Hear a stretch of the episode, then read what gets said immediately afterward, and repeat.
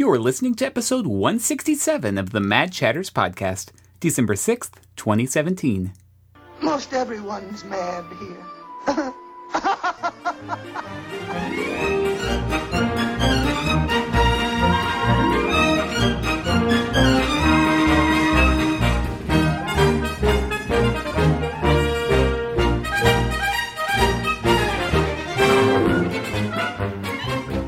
Welcome back to another episode of the Mad Chatters podcast, your very important date with the happenings at Walt Disney World and around the Disney universe. My name's Derek, and I'm joined by my fellow co-host, Matthew. Bingo. And today we're joined by a special guest co-host. He's the author of Hocus Pocus and Focus and The Thinking Fan's Guide to Walt Disney World, Magic Kingdom, and most recently Epcot. It's Aaron Wallace. Hey, thanks for having me back on. Great to be here. Well, good. I'm glad it's good to be here because we are excited for you to fill in. We needed you, and you came in clutch. So why don't you tell our listeners, what have you been up to? Oh gosh, what have I been up to? I have been going holiday crazy, like to the point that it's almost stressful, but it's the best kind of stress because I love celebrating the holidays and living here in Orlando. There's so much happening in theme parks and just locally around town. So I'm just cramming in like as much Disney, Halloween / Thanksgiving / Christmas as possible. And it's awesome, but stressful. And Jeremy, Matt, and I will be able to do some of that with you next week. And we're super excited about it. I am so stoked for that. Yeah. It's going to be so cold, though. I mean, relatively speaking, but I was looking at Friday, and it's like high in the 50s. What? Yeah, that is something that we in Florida form prayer circles for and wish for all year long. So, well, you should have prayed for it for a different time. I came in February, and it was 80. So my body and my spirit are not prepared for this. All right, well, let's kick off this episode with a round of the good, the bad, and the ugly.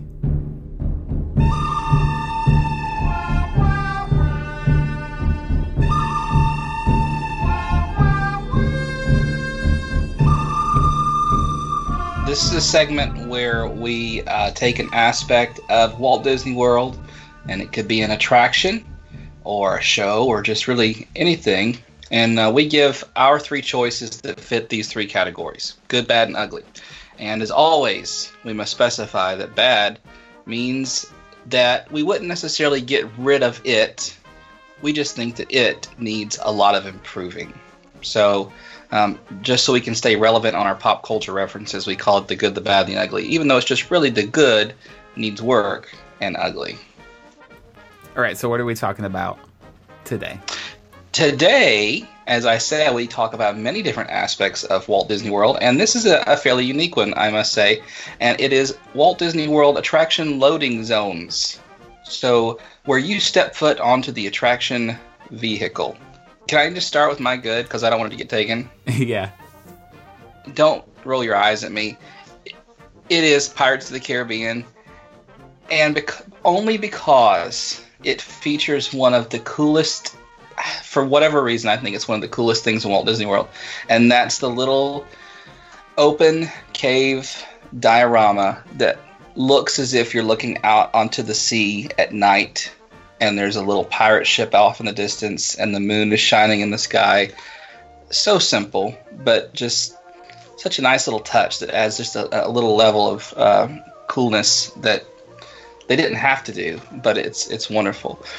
Just on top of that, the whole idea that you're coming out of this fortress, or on one side coming out of kind of caves on the other side, boarding the boat. I think it was when you and I and Aaron and Ruben, when was that? We were riding, and it was the first time I noticed the skeleton face, like as you're taking off out of the actual channel, and you kind of set sail into the water. Up where the control panel is, where you can see the people, is like one of the eyes. It was the first time in all my visits to Walt Disney World on my favorite attraction that I ever noticed that. But it's a huge skeleton face, kind of at a slant. But there's just so many things about this to love. Like, it feels like you're outside. You have the wonderful lamps. The music's playing. The voices up in the cavern that they've kind of had working a lot lately. As you're coming off the one side, you can hear the voices in the cave digging and singing the song. It's just a great loading zone. I agree. In fact, that skull face, which, as you said, like the control panel is one of the eyes, and you can kind of see the mouth underneath them. And then once you see it, you can't unsee it. Like, it's very clearly a skull. That was actually the reason that this was my good as well. It's perfectly dark in there with just enough light with the little lanterns that they have hanging above you. There are the barrels stacked up. Just everything about this loading area gives you the perfect preview of what's to come, I think. Yeah. It's good. Yeah. But I'll switch mine since you picked that one. My runner-up is Seven Dwarfs Mine Train. That's a good one. Yeah, I mean, it's one of the newest attractions in Walt Disney World, so it should be good. Like, you kind of expect that from the Imagineers. But even just the way the gates that open up in front of you are themed, like they have that kind of rustic wooden look. And then you've got the pickaxes all around, and just everything in that room is detailed to a T. And it's so, I mean, we use the word charming a lot, but it really is very charming for an attraction themed to the Seven Dwarfs, you know? Yeah. Music in there is good, too. It's like a little medley of the dwarves. Like, I think the dwarves are... It's songs from Snow White, but in the style of the happy song or the little yodeling song they do. Yeah. And it's a shame because details like that like go unnoticed, because at that point you just want to get on the attraction, you know? Or like you're so stressed about how many are in our party, where are we supposed to stand?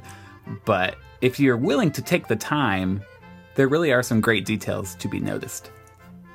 There's that blast of cold air when you walk up to the loading area there, too. It's just like it drops 10 degrees in temperature, and I love that it gives you that sense of that you are in a mine, you've kind of lowered your elevation, you feel the colder air, and it's a great effect. Mm-hmm. It's dank. Yeah. I appreciate the black lighting on that back wall where some of those the animated like axes and saws and things are kind of hanging.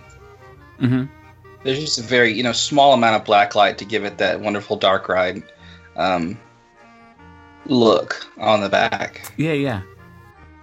Okay, those are both great picks. I went with a show instead of a ride, which I hope is okay, but I do think of it as a loading area, and it's the American Adventure, and I guess it's hard maybe to define where the loading area begins. So I'm not going to count, Voices of Liberty or the Kinsey Collection or any of that, because I think that's all probably pre-show or queue, but specifically riding up the escalator into the show. So at this point, the cast member, Lonnie or whoever it is already given his introductory spiel and welcomes you into the attraction, and you go up the escalator and, you've got all the historical state flags, and it's just this really, I think, epic introduction. I can't think of any other show where the boarding process makes a statement like that. That's interesting. You scoffed when I said Lonnie. I did. But he's a very well-known cast member. Like, he's been working that attraction since day one. He's there almost every day. Oh, my word. I just thought you made up a name, and Lonnie was the first one you thought of. No. He's like a local celebrity, Lonnie. What does Lonnie do? Is he the one that makes the announcement? Or does he... Yeah. So he stands outside the building, like, inviting people in, and then when it's time to load, right before you go up the escalator, he's the one who gets on a little microphone and says, welcome to the American Adventure and all that. Huh.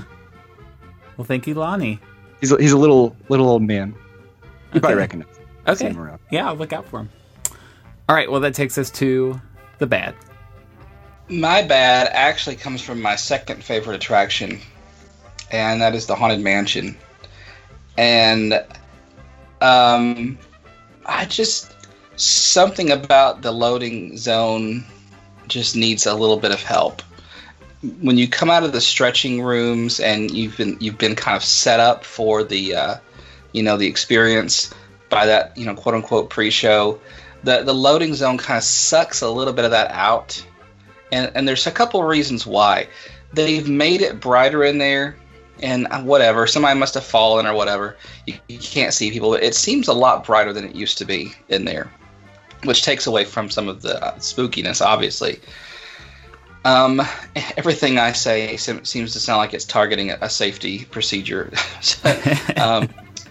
the light they have used to kind of light the moving sidewalk seems, maybe I don't remember when these changes took place, but it's like a super white kind of fluorescent light that lights the transition from the carpet to the moving sidewalk. Other than that, the audio in here, you can't even hear what the ghost host is saying once you get kind of, and this is due to people talking too loud for one, but if you notice that's a problem, it seems like you would turn it up because you can't hear the whole, and now a carriage approaches to take you into the boundless realm of the supernatural. You can't hear any of that because it's just so low. And so that whole little area just kind of has lost its pre-show element that it should have, mainly because of the brightness, and you just can't hear what's actually taking place. A lot of the show elements are lost. Okay, you sold me. When you first said Haunted Mansion, I was like, whoa. Because the theming in that loading area is terrific, in my opinion. But I see what you mean, where other elements that they've had to add have taken away from that. For me, the worst thing is just the corral factor of everybody being shoved in there at one time and trying to narrow yourselves down to one straight single file line. It definitely takes you out of that Haunted Mansion mood. Yeah, because it's just bottlenecks. I mean, there's no. And I don't know if there's a way to fix it without moving some switchback lines in there, but. When a stretching room opens, it's like you just get herded in there, and it's a bottleneck to get into the one little switchback there is before you get onto the dune buggy. Mm-hmm. For my pick, I'm going to take us over to an attraction whose queue we have made fun of many times: Toy Story Mania. Mm. The queue, whatever. I mean, it's just kind of tacky and kind of cheap looking. That's fine. I mean. It's not, but whatever. But you get to the loading area, and I actually really like the Tinker Toys they have set up above you. Those kind of, I think the lights are connected to that, so it gives you, like, they kind of serve a purpose as well as looking really neat because they're giant-sized Tinker Toys. But then around you is Andy's bed, but instead of being like a hard set, you know, where you go under a physical bed, like it's painted on the wall. Yeah. I just think that's so cheap. That's such a cheap way out. And the reason that it's not my ugly is because I do like a lot of the elements. Like, I like the idea of going downstairs, you're under his bed. Like, you see, what's it called? The part of the wall that goes up about waist high, and it's like panels. You know what I mean? And then above that is just the painted wall in a normal room. Not baseboards. Well, like where the chair rail is. Yeah. Like, that's above your head. So, like, you know, you're quote unquote shrunk down to the size of a toy. Shrunk down to the size of a toy. Yeah, of course. So I get it, and I like what they're trying to do. And again, the Tinker lights, the Tinker Toys, I love. I also like how it's the Midway Mania entrance looks like a big cardboard box that's been opened up for you to go inside. But it's just the whole outside that's just painted on the wall. Kind of like a cheap school play, you know, like, oh, the backdrop is a bed, so let's paint it. They could have done so much more. Yeah, now that you say that, I had to sell you on mine, you had to sell me on yours, because compared to the queue, I guess, I like the loading zone. But the things that you like are the things I like, and the things that you don't like are the things I don't like. And I do wish they would have spent a little more time, you know, going further with this idea that you're in Andy's room rather than just, you know, slapping some stuff on the wall and pretending like that conveys the idea. I'm struggling to even visualize what you're talking about. It's been that long since I've ridden Toy Story Mania, and I'm very much okay with that, so I'm on board with that choice. Okay. My bad pick is Journey into Imagination with Figment. And, you know, I do appreciate that when you walk in, it's sort of bright and colorful, and I think that cues, you know, hints at the whimsy that is to come. But it's all very plastic. So it also hints at the cheapness that is to come. And where it really suffers, I think, is in comparison to what came before, the original Journey into Imagination boarding area, where you had this gorgeous mural on the wall, and then you boarded the vehicle on this revolving turntable that then took you into the mural where you would meet the Dreamfinder. And so you really felt like you were traveling into this gorgeous work of art, which was itself very sort of early Epcot Center, and to remember that, and it was in a big open space too, and so now you walk into this comparatively small room, and like I said, it's all just very plastic and sort of one note. It just feels like a downgrade. Yeah, I agree. I never rode the original. And also, I think the attraction itself is so underwhelming that it's hard for me to critique the loading area all that much. But I can't disagree with any of that, definitely. Yeah, another thing is they're really big on warning you there about removing your hats and glasses. And I think if you're a first-time guest, that sets up an expectation, like something here is really going to blow off my hats and glasses. And yeah. I know they have that one blast of air in mind, but I really can't imagine anything leaving anybody's head in that attraction. No, I mean, a very similar spiel is given at Big Thunder Mountain, and those are two very different attractions. Yeah. That is my ugly. To Imagination. Oh. Yeah, and perhaps because, the whole attraction, to me, it belongs in that category. And ugly, of course, in our context, meaning that this actually needs to go. So it's in this context, it's hard for me to see how the loading zone goes without the whole attraction going, so let's just throw the whole thing in there. For the same reasons you have said, except I don't want them to improve the loading zone because I don't want them to keep the ride. So I would rather them both just go away. So this goes into my ugly category for all the same reasons. I've always likened Journey to Imagination these days to the Hershey Chocolate Factory tour in Hershey Park in Pennsylvania, which is kind of like an indoor dark ride kind of thing. And it's very much like this. And the loading zone reminds me of that with the stupid kind of minimalist logos, the senses on the wall, and it's very much what it is. Very clinical, and like you're in a laboratory, and it's like this. It's nothing inviting about it. It feels like you're getting on an attraction in your high school. I can't believe I'm doing this. I think I'm gonna have to defend Journey into Imagination because I feel like what you see in the queue leads pretty smoothly into the loading area, like the brightly colored walls and the sort of laboratory feel.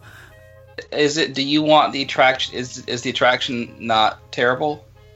It's definitely near the bottom of my list. Okay, so this, do you want it to stick around?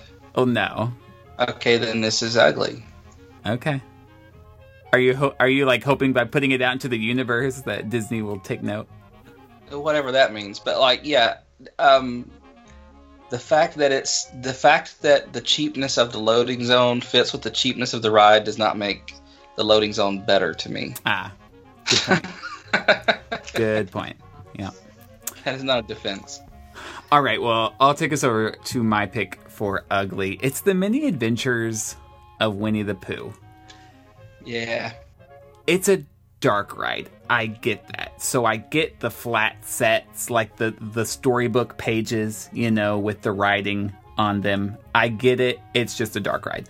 But my thing is, if you're going to go to such lengths to make the queue really immersive, for lack of a better word, like you've got trees and wooded areas and then all these games and stuff, and then you go back to a 2D flat loading area, I just feel like they're sending mixed signals, maybe. Like, why couldn't you do a sort of 100-acre wood all throughout the queue and the loading area until you round that first corner on the attraction? I just think that would make such a difference. But I don't know. Because obviously Peter Pan has the same type thing where it's just a very flat loading area because it's a dark ride. But that kind of fits with the rest of the queue and it fits with the attraction. But I feel like the loading area for Winnie the Pooh is like a step back from what they've done with the queue. Yeah, no, it is. It always has been. It's flat and non it's non-charming in the least, which fits to me now with the rest of the ride as well. But I don't know. Yeah, it lacks any character, whimsy. That's interesting. I never thought about in the sense of going for something that's like three-dimensional and interactive to something that's flat and not. That makes sense. I always love that it sort of invites us to think about the literary origins of Winnie the Pooh and sort of like think about the way that the ride will illuminate the text or the original story. So, yeah, and given that Fantasyland is so like literary, very seldom do we see something that like explicitly calls our attention to that. And I love that those pages do that. But I do think you're right that it's weird to go from three-dimensional to two-dimensional and then back to sort of two-and-a-half-dimensional within the ride itself. And I'm with you about the literary thing. I've always loved those pages, and I still love them, and I want to be a part of it. But if you could also somehow tie in Hundred Acre Wood there instead of just being like that little fence in front of you, and then all of a sudden a honeypot comes around the corner, and you're like, oh, here's the ride, okay. You could meet us halfway, I guess, is what I'm saying. Imagine storybook pages like Blowing in the Wind, like Bayou. That would be cool. That would be cool. Let's do it. Yeah. If it was no, but it's not even the fact that it's pages. It's how they did it with just like that flat look. I don't mind like it was like book spines or like a bookshelf or something like that. It's the lighting. It's just it's just like the standard like soft light like here's the books and just kind of cheaply made. Yeah. We get so sad when we get to the ugly section. We're like,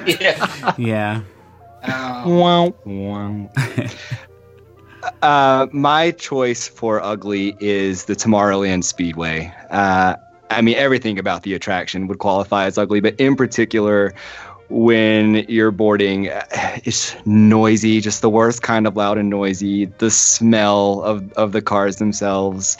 The sun that reflects off the metal bleachers, where rarely people are actually waiting. And if they are, you feel bad for them because you know how hot it has to be sitting there on that metal. And then that just makes me start thinking about how hot I am standing there. It's just such a miserable experience. And then to know that it's all for an attraction that's not going to pay off or make it all worth the while in any way. Speaking of depressing, that's what comes to mind when I'm waiting there. I just don't understand why you would even be in that situation. I think I've done it once. In my entire life, and it was 2 years ago because I was with people who just really wanted to do it. Other than that, never do it. I mean, who can argue with that pick? Yeah.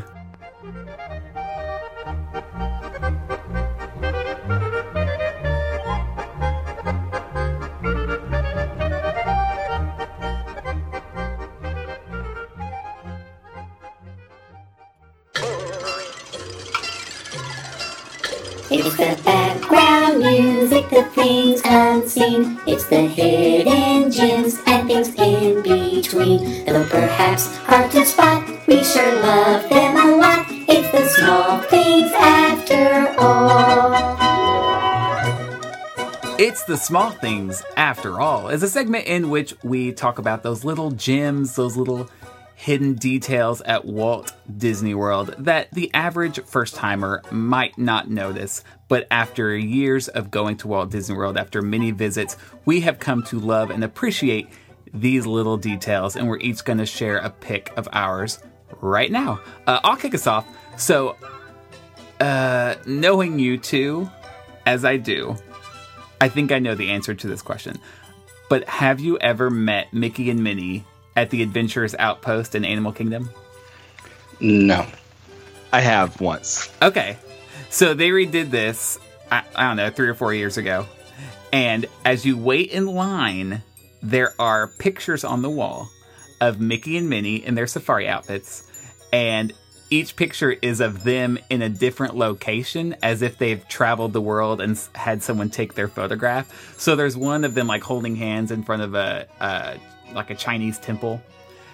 There's one that I love. Someone, it's the backs of their heads as if someone behind them has taken the picture, and they're on a safari, like pointing at an elephant. So you just see their ears sticking out of their safari hats behind them.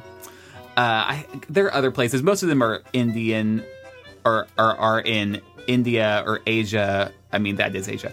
Or Africa. So there's very much an Animal Kingdom tie-in. But they're just like they're just little pictures on the wall. Like they could have put anything there. They could have bought some wall art from Ross or something and put it in there. But they didn't. That's via Napoli. Yeah, that's via Napoli. No, they didn't. They used some expert Photoshopper to make these really cool images, and I love it. It's a cool little detail. Yeah, I've never been in there to concur with you, so and I probably won't. So I'll believe you. I'll send you a picture. Maybe I'll take Anna to meet Mickey and Minnie there. Yeah, it's never a long wait. No. What used to be there? Was it always that? I don't know. I remember it being a big deal when they built, or when they made it the Adventurer's Outpost, but I don't know. Yeah, that's new. I don't think it was a meet and greet before, but I can't remember what they used that space for. Okay. My small thing is really a small thing, and God help me, I don't know what this is actually called, but it's in Norway, and one of the few things that was not few things, thankfully, was untouched by the Frozen overhaul. But it is the roof of the Kringla Bakery and the adjacent like seating area that is that traditional Scandinavian like grass roof. Like there's an actual there's an actual lawn, like turf on top of the roof. And now I'm going to have to figure out what it's called. Scandinavian grass roof. It's called a sod roof. And a traditional Scandinavian type of green roof covered with sod on top of several layers of birch bark on gently sloping wooden roof boards. So I don't know if it's just a cultural statement or like an architectural thing, or maybe it was once used for like some kind of primitive insulation or something like that. But it's cool that it's there, and you can just put your goats up there, and they'll mow the grass for you. Does it have sort of like a Hobbit feel, like Lord of the Rings? Yeah, very much so. Yeah. Okay. Yeah, except this, in Lord of the Rings, the things are actually in the ground. The little houses are. This is like an actual structure with a roof that has grass on it.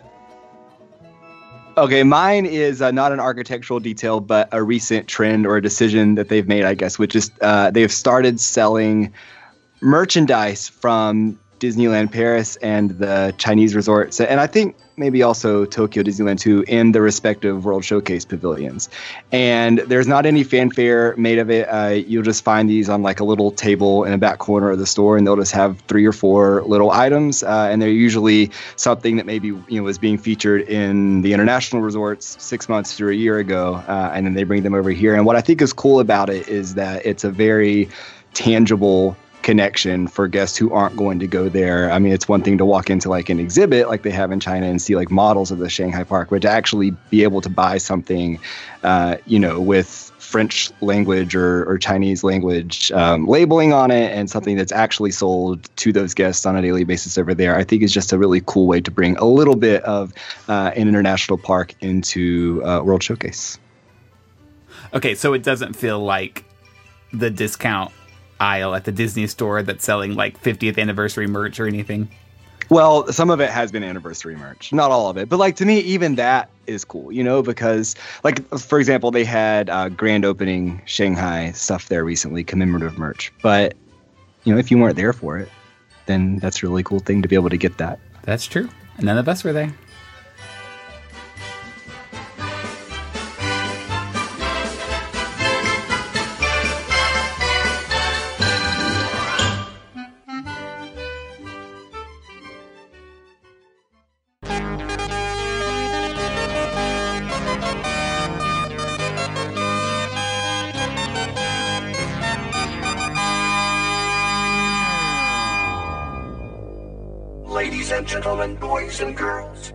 Magic Kingdom proudly presents our spectacular festival pageant of nighttime magic and imagination. In thousands of sparkling lights and electro-synthomagnetic musical sounds, the Main Street Electrical Parade.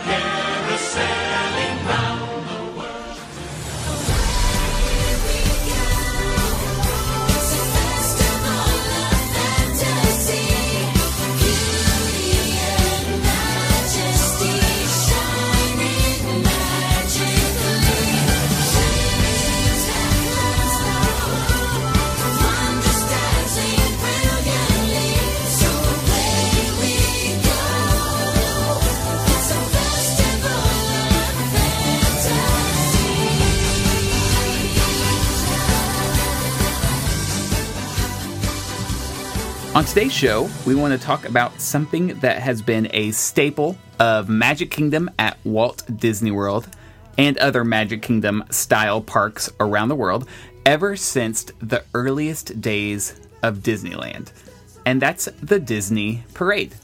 Every single day for decades, vacationers have lined the sidewalks of Main Street, USA to get a front row view as their favorite characters waved to them from oversized and pretty imaginative floats, all while parading down the street to a unique medley of Disney tunes.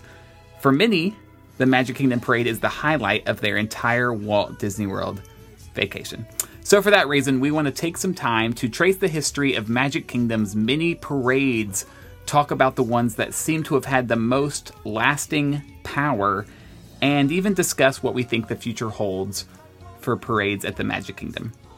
Now, to understand the importance of parades to the Magic Kingdom in Florida, we need to start by looking back at the original park in Anaheim, the original Disney park where the Disney Parade originated. So, just by reading about that first year at Disneyland, you can see pretty easily that Walt always planned for parades to be a part of his park. And it all started actually on opening day. There was an opening day parade in 1955 in July when Disneyland opened. It featured some guest stars. Celebrities were itching to get into the park just as much as regular people were. Not that celebrities are not regular people, but I think you know what I mean. There was the Disneyland Band, which we'll see was kind of a theme throughout a lot of these early parades. So the Disneyland Band came through and played some songs. Obviously, there were characters. Characters have always been a big part of the Disney parks. So you can actually watch this. The majority of this parade was broadcast on ABC, as were most of the opening day festivities. I think we maybe played some clips on a former episode. They went from land to land, and they had interviews with Walt in each land, and they talked about how many guests were there and all the festivities that were going on. And there are maybe 5 to 7 minutes shown of this opening day parade. And for me, one of the coolest things was Dumbo. I know that's so simple, but there was a character, Dumbo, on all fours, which I'm guessing it was more than one person, but just walking down Main Street, USA. And you certainly don't see that nowadays. No. I think the entire parade is on the Walt Disney Treasure 10-box collection I have of the Disneyland thing. And as I remember, it's very circus-like. Like it's not, it's not the modern understanding like a Disney themed parade. It's like a parade in your hometown would be, except on like steroids, for Disney. So I remember there's a lot of like circus type acts and acrobatics and stuff like that. There very well could be. They didn't show any of that on this broadcast. Like I said, the broadcast is just clips of the parade, but they did have a segment dedicated to each land. So, all the characters were in the Fantasyland section. And by the way, this was back in the day when characters looked kind of jacked up. Like the dwarves had huge heads that you look at them and you're like, okay, those are the dwarves, but that doesn't quite look like the dwarves I know. And like I said, Dumbo, they're not going to get him perfect that early on. So everything just looked a little off, but they still had a pretty good showing of characters. But the thing I found fascinating was this segment for each land that they had. So like I said, that was a Fantasyland section, but then you come to the Frontierland section, and it's led by Davy Crockett on a horse. He's riding down the street, but then behind him are like 30 people dressed as Native Americans. Oh. Like Peter Pan Native Americans. Yeah. Like phantasmic Native Americans. Or Hoop-Dee-Doo-Doo Native Americans. Okay, well, that makes me feel a little better then, because I'm watching this and my first thought was just, I don't know about this. So a parade of them walked down, and then they had segments or sections for the other lands as well. I was really hoping to see the Tomorrowland section, because in 1955 Tomorrowland wasn't really all that completed, but they never showed that in this broadcast, so. Anyway, that was opening day. pretty regularly over the next few years, Disneyland added a new parade, usually to promote one of their projects at the time. And these parades were far from permanent. I mean, some of them lasted as short as 1 month. It was just kind of like a constant rotation of parades. So there was the Mickey Mouse Club Circus Parade, which was made to promote the Mickey Mouse Club Circus. There was the Zorro Days Parade, you know, back when Zorro was popular, which, by the way, side note, totally random. I really think Disney should make a live-action Zorro, like in the likes of Pirates of the Caribbean. I'm kind of surprised they haven't done that yet. Yeah. And I say live-action as if there's ever been an animated version, but you know what I mean. Anyway. There were other live actions, right? I don't remember what studio it was. Yeah, Antonio Banderas and Catherine Zeta-Jones. Yeah, The Mask of Zorro, 98. Great movie. But it's been 20 years, you know. Anyway. And it wasn't Disney. Right. Great score, though. Great soundtrack. Zorro was one of my least favorite Disney things, but I would be interested to see a movie. Yes, you're right. Yeah. Anyway, okay, so that brings us to 1964, when we got what could probably be considered the first daily scheduled regular Disneyland parade. And I know this episode is about Magic Kingdom, but again, I feel like there are a few parades at Disneyland that we really need to cover because they led to what we know happened at the Magic Kingdom. So in 1960, Disneyland got the Parade of Toys, which featured a lot of props from the 1961 movie Babes in Toyland. So it was very much Christmas focused, had a Christmas theme. But along with that came Mickey at the Movies Parade, which was basically the Parade of Toys, but they would take out anything Christmas-related for the rest of the year. And then when Christmas rolled back around, they would put them back in, and then once again take them back out. So these two parades kind of ran together from 1960 until 1964. And the reason this is important is because this was the first appearance of the big bass drum that would lead off the parade, which, as we know, was featured later in the Main Street Electrical Parade. It's heavily featured in Paint the Night Parade. Like, this kind of became a state. Was it Spectrum Magic as well? No. Something similar, but not a drum. Okay. Because I remember the screen that said Spectrum Magic, but I couldn't remember what shape it was. So, anyway, but this big bass drum traces all the way back to this 1960 parade, Mickey at the Movies. So that was the first parade that ran for more than, a couple years. It ran for 4 years. But then starting in 1966, for some reason, parades were not held quite as often. Fantasy on Parade, that's one that Disneyland fans talk about a lot. This was their Christmas parade. It ran every Christmas season for probably a decade, Fantasy on Parade. And then throughout the year, there were one-time only parades to celebrate certain occasions. These things didn't last for very long. They didn't put a lot of time or money into the floats because they were just one time only. The next major parade to make its way to Disneyland would not come until 1972, and it's a parade that holds very deep significance to Walt Disney World in Florida. More about that in a minute. There's a little teaser for you. I think you probably know which parade I'm talking about.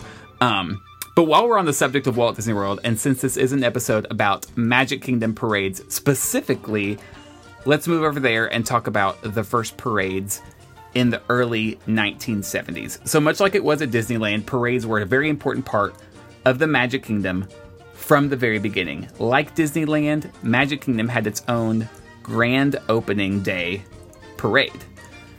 Once again, this parade featured a big bass drum. And I don't know if you guys have ever seen pictures of this one, but I love it. It's got Cinderella Castle and the Contemporary Resort randomly on it. Yeah. Oh, on the drum. Okay.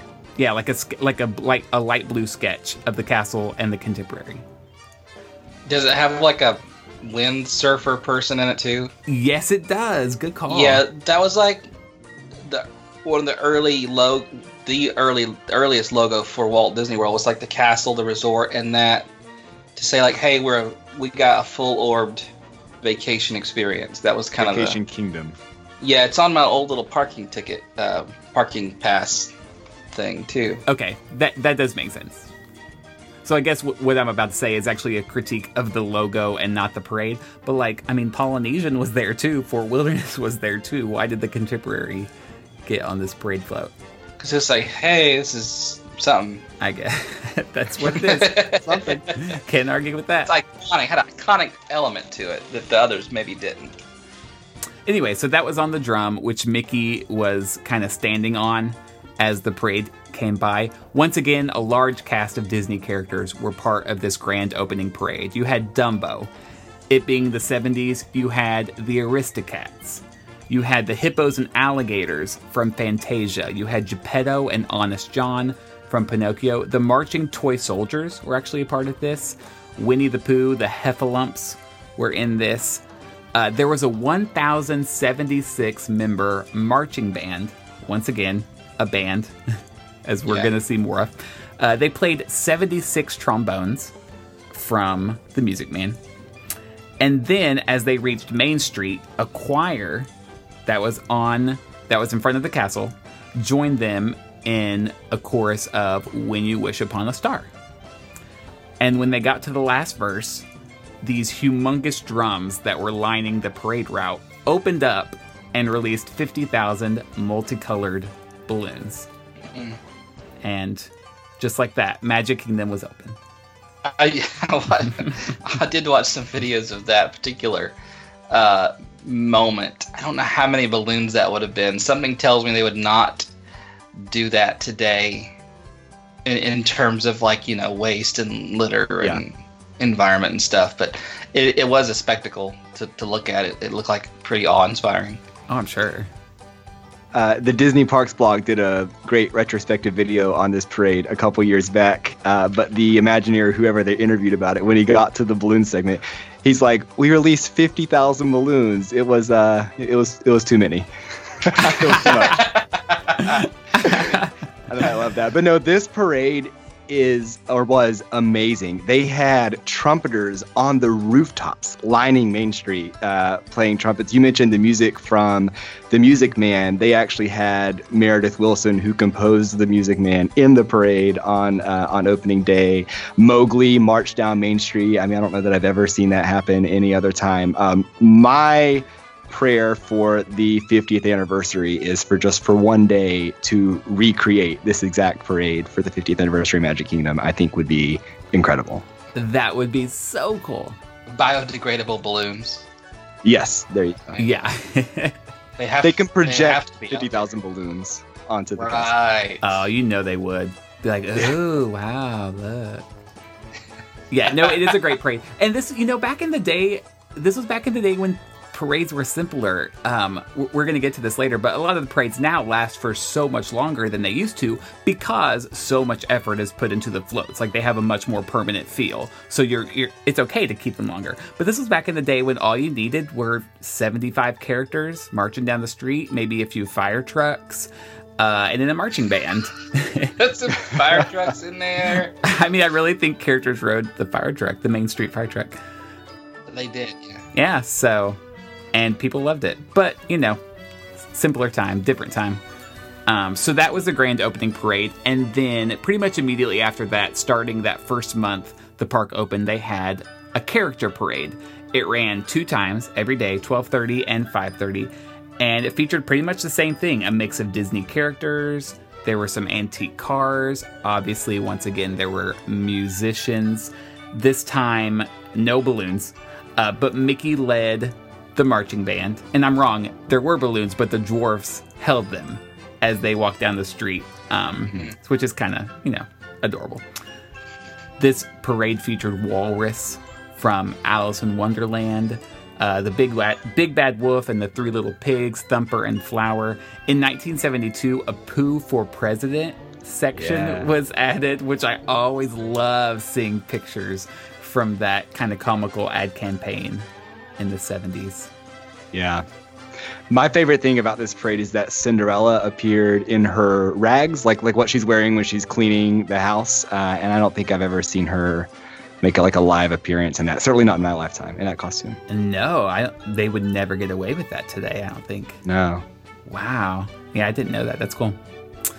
So that was those opening years. The first new parade that Walt Disney World got after opening day came in 1974, and it was the cavalcade of characters. So you have the character parade, and then you have the cavalcade of characters. So very different from each other, I'm sure. Yeah, alliteration makes all the difference. It really does. It really does. So the cavalcade of characters featured some floats. Okay, so we're not just taking some antique cars down the street. We're going to give you some themed floats. So Snow White was on a wishing well. That was her float. You had a working Casey Jr. I mean, it wasn't really a train. It was a float that looked like a train. But Casey Jr. came down the street. King Richard from Robin Hood was on board. Minnie waved at you from the caboose. There was a Peter Pan's Flight ship. So imagine the attraction vehicle blown up as a float. And Captain Hook was on this.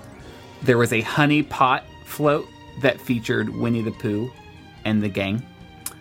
This parade ran from 1974 to 1975.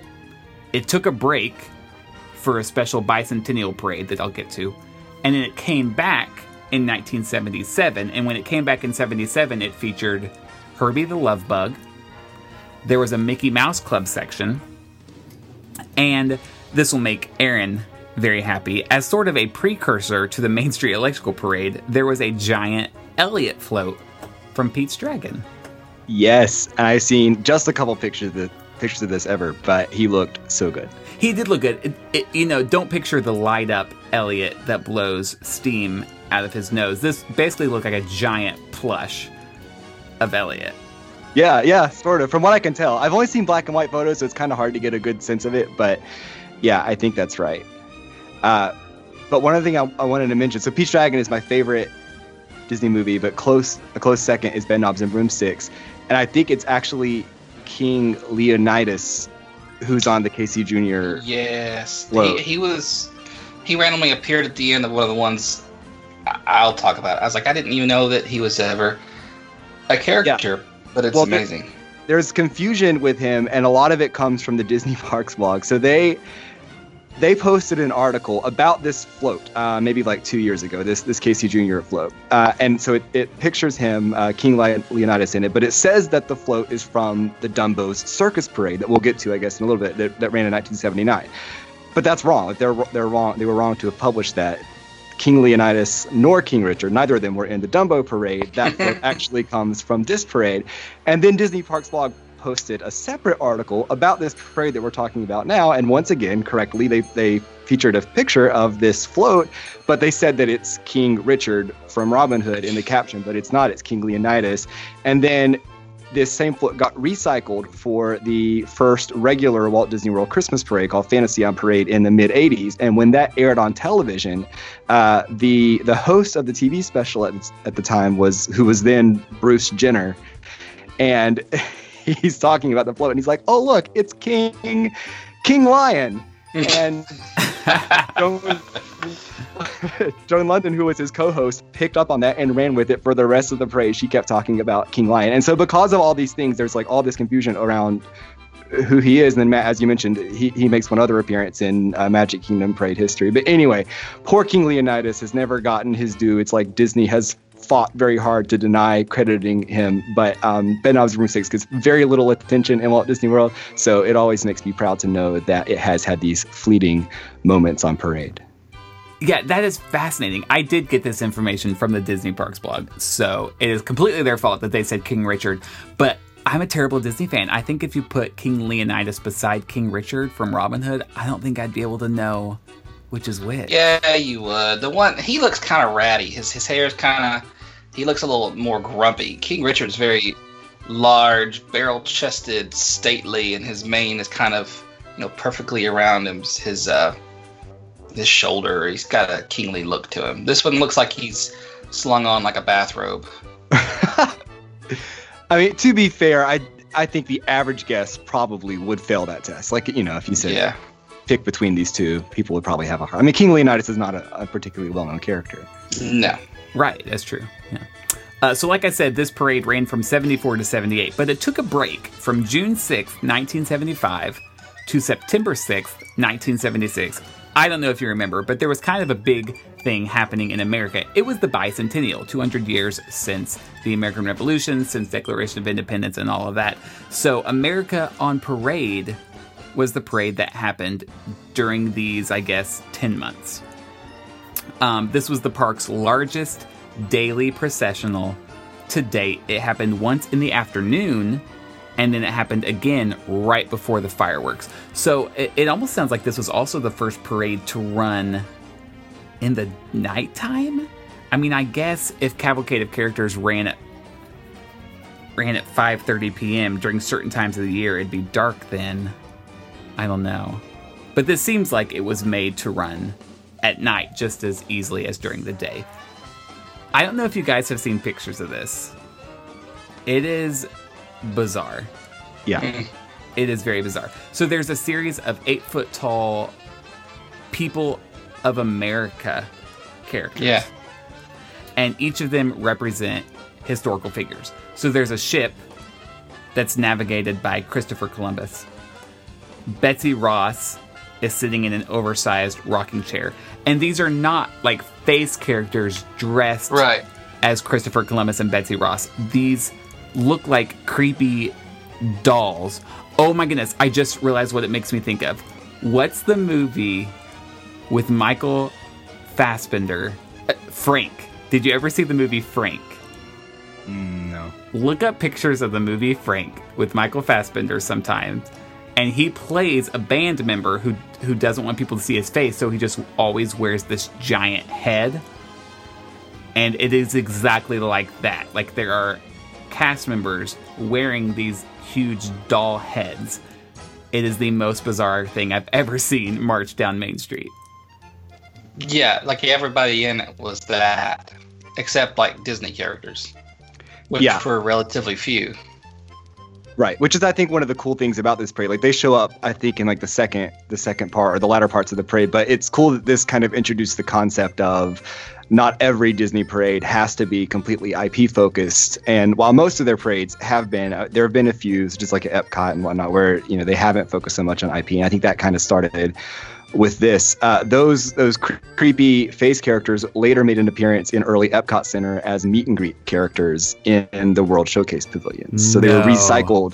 What were once American characters in a parade became meet and greet characters dressed to the different countries in the early years of World Showcase. Stop. And you can find some photos of guests like posing for pictures with them, and it's very creepy because they are so much taller than the average guest, and they just have these blank, like horror doll-like expressions on their faces in the photos.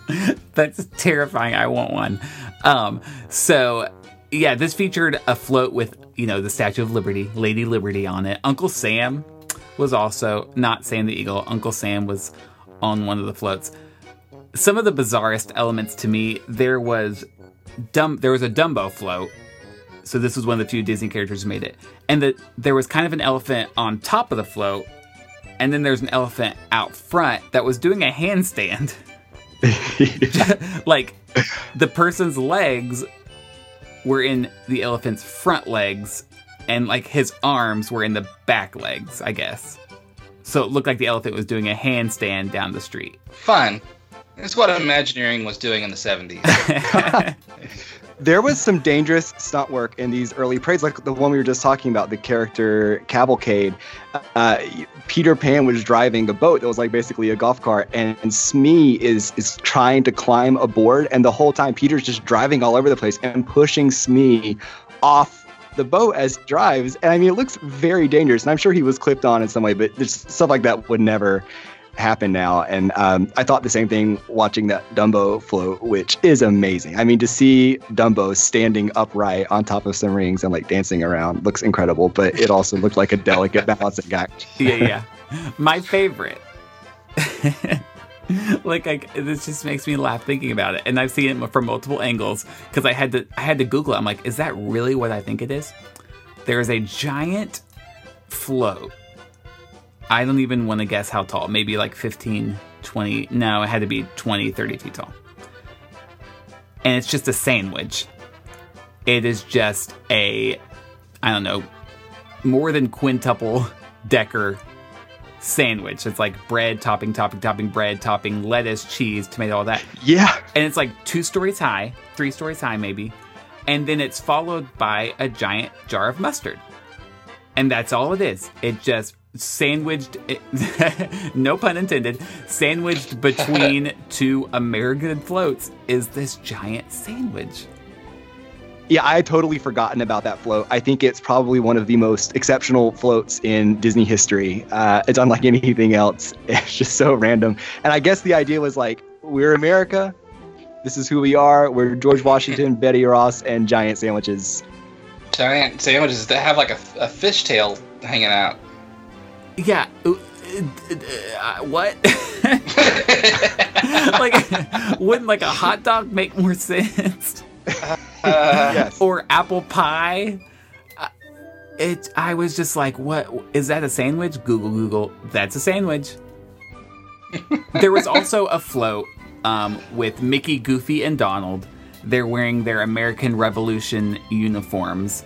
One's carrying a drum, one's carrying a fife, and one's carrying an American flag. Like, if you told me there was America on Parade, there was a parade called America on Parade in Disney World, this is what I would expect Mickey, Goofy, Donald in American colonial garb. Yeah, for sure. I was going to say, I think what was happening with the whole daytime, nighttime thing is that even though Magic Kingdom did not have a nighttime parade yet, right, other than the water pageant, but Disneyland already did, and their nighttime parade took a break for the bicentennial. And so America on Parade ran in Disneyland and Magic Kingdom at the same time. And so for that reason, they developed the parade to run at night to take the place of Disneyland's nighttime parade. And so it also ran at night in Magic Kingdom.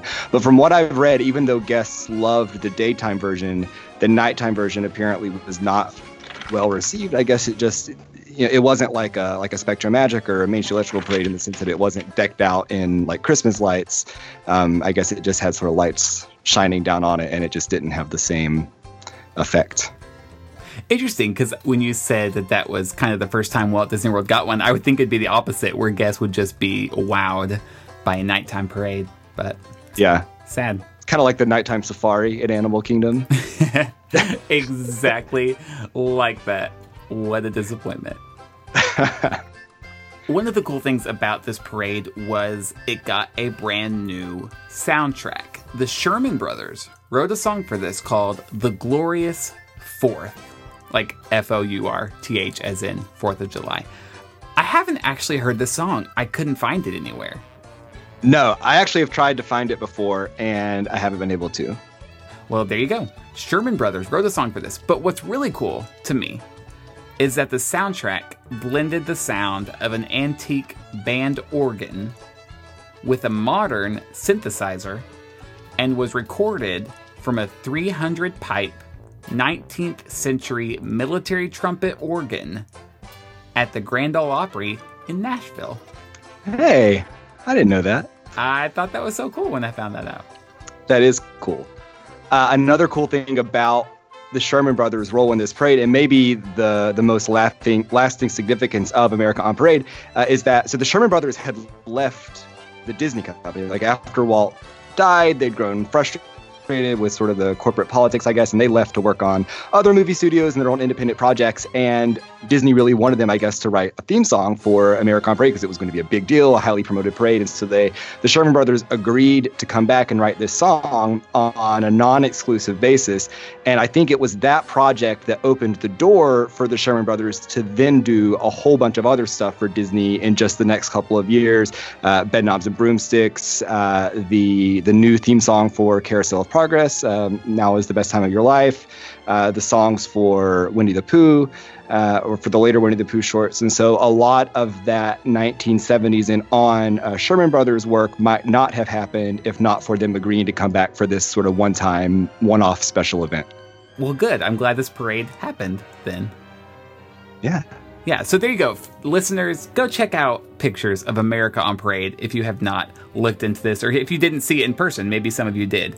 But it was a really big deal at the time, but looking back, to me, it's just so bizarre. So like I said, the cavalcade of characters returned when America on Parade left, and it stayed for a couple more years. But while all of this was going on, an important aspect of Disney parades was being developed. So Disney had hired Don Dorsey to create the soundtrack for America on Prey. And Disney was very pleased with the final product, which is why they brought him on for later projects as well. But Don was still unhappy with the timing of certain musical cues. Like, he had to go stand on top of buildings on Main Street USA, probably for hours at a time, trying to do math and do calculations to make sure the introduction music to this parade started at just the right time, no matter where you were standing, so that way the introduction music ended just as the first float appeared. Because the danger was, you play this introduction music, it's wonderful, it fades out, and then you can't even see the parade down the street yet because it's come on too early. So this led him to come up with an automated system by which lights in one area would go out just as the parade came into view. So you can kind of picture it. You're standing on Main Street. Everything's as it should be. The lights are on the outsides of the buildings. Everybody's kind of talking. And all of a sudden there's that hush and all the lights go out just as you hear that big fanfare of the music. Well, that's not someone in a back room saying, okay, get the lights and the music now. Like, it's all automated to this computerized system. And that way, the big fanfare that starts the parade, like the bum-bum or whatever it is, it needed to still be in time with the rest of the music. So I don't really know how to explain it other than, if you're standing there waiting for the parade, somewhere else it's probably already going on. But the fanfare that happens when it gets to you needs to still be in time with the music that's already playing down the street. And that's what this automated system allowed for. It required careful synchronization, so that way the audio components melded together seamlessly, coordinated with the lighting, with the parade floats, all of that. This system has come to be known as Mickey Track. And it was first used in 1980, and it's been incorporated in most Disney parades ever since. And it was the guy who did America on Parade who first came up with this system. And the reason he came up with that, America on Parade was already finished. He didn't really need to do anything else. But the reason he came up with this is because Disney had hired him after America on Parade to revamp the music for the Main Street Electrical Parade, which had been very popular at Disneyland since its debut in 1972, and which was now about to make its way to Walt Disney World in Florida. So for that, I'm going to throw it over to Matt as we get into the late 70s and beyond. Yeah, so the Main Street Electrical Parade debuted at the Magic Kingdom in Walt Disney World in 1977. And this was 6 years after opening day at the Magic Kingdom. And the Main Street Electrical Parade was really preceded, I guess, in spirit by the Electrical Water Pageant, which opened opening year, 1971, at Walt Disney World. Not to say much about the Electrical Water Pageant, because I guess it's not a technical Magic Kingdom parade, but it was kind of one of those official pageant-like things that happened out on Seven Seas Lagoon. If you've never seen it, usually consists of 14 or 15 very large, I don't know how to describe them, like panels covered in lights that, of course, make pictures and they change and stuff. And without going into detail, the pictures have changed over the years and the soundtrack has changed over the years. But it's one of those things that has lasted, and you can still see the Electrical Water Pageant. Am I cutting out? No, I'm agreeing with you. I was just about to say, I cannot believe this parade is still there, but I love it. The pageant. Okay. It makes me nervous. It makes me nervous when you smile. So it's one of those things that's just hung on, but it was the inspiration for the Main Street Electrical Parade at Disneyland. Card Walker was the president of modern, CEO and COO terms don't apply at this time, but he eventually became the CEO of the Walt Disney Company, and he wanted something like that at Disneyland, which spawned the creation of the Main Street Electrical Parade, which, as you said, opened at Disneyland in 1972. Obviously, comes to Disney World. This is something I didn't realize until doing research for this. There are two different parades. I'd always just assume by the way we talk about it going back and forth and all this stuff that there was only one set of these floats.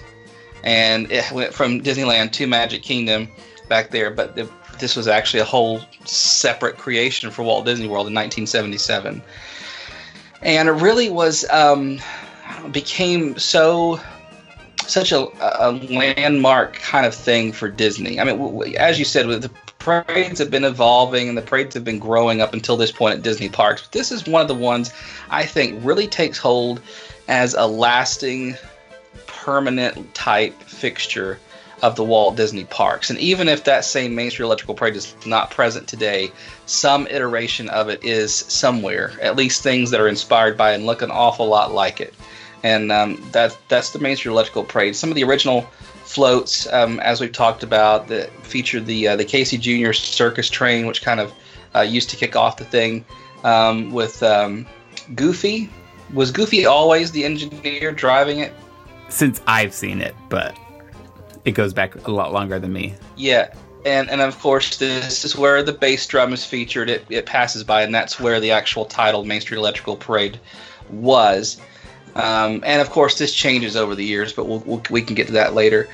Some of the most iconic and maybe bizarre floats, and that seems to characterize a lot of these things from the 70s. Just some things are kind of bizarre, and one of them is the Pinocchio section, which is some of the Pleasure Island things that feature the large, oversized Indian chieftains with the cigars that are smoking. Like the cigars are smoking. There's a giant tobacco pipe.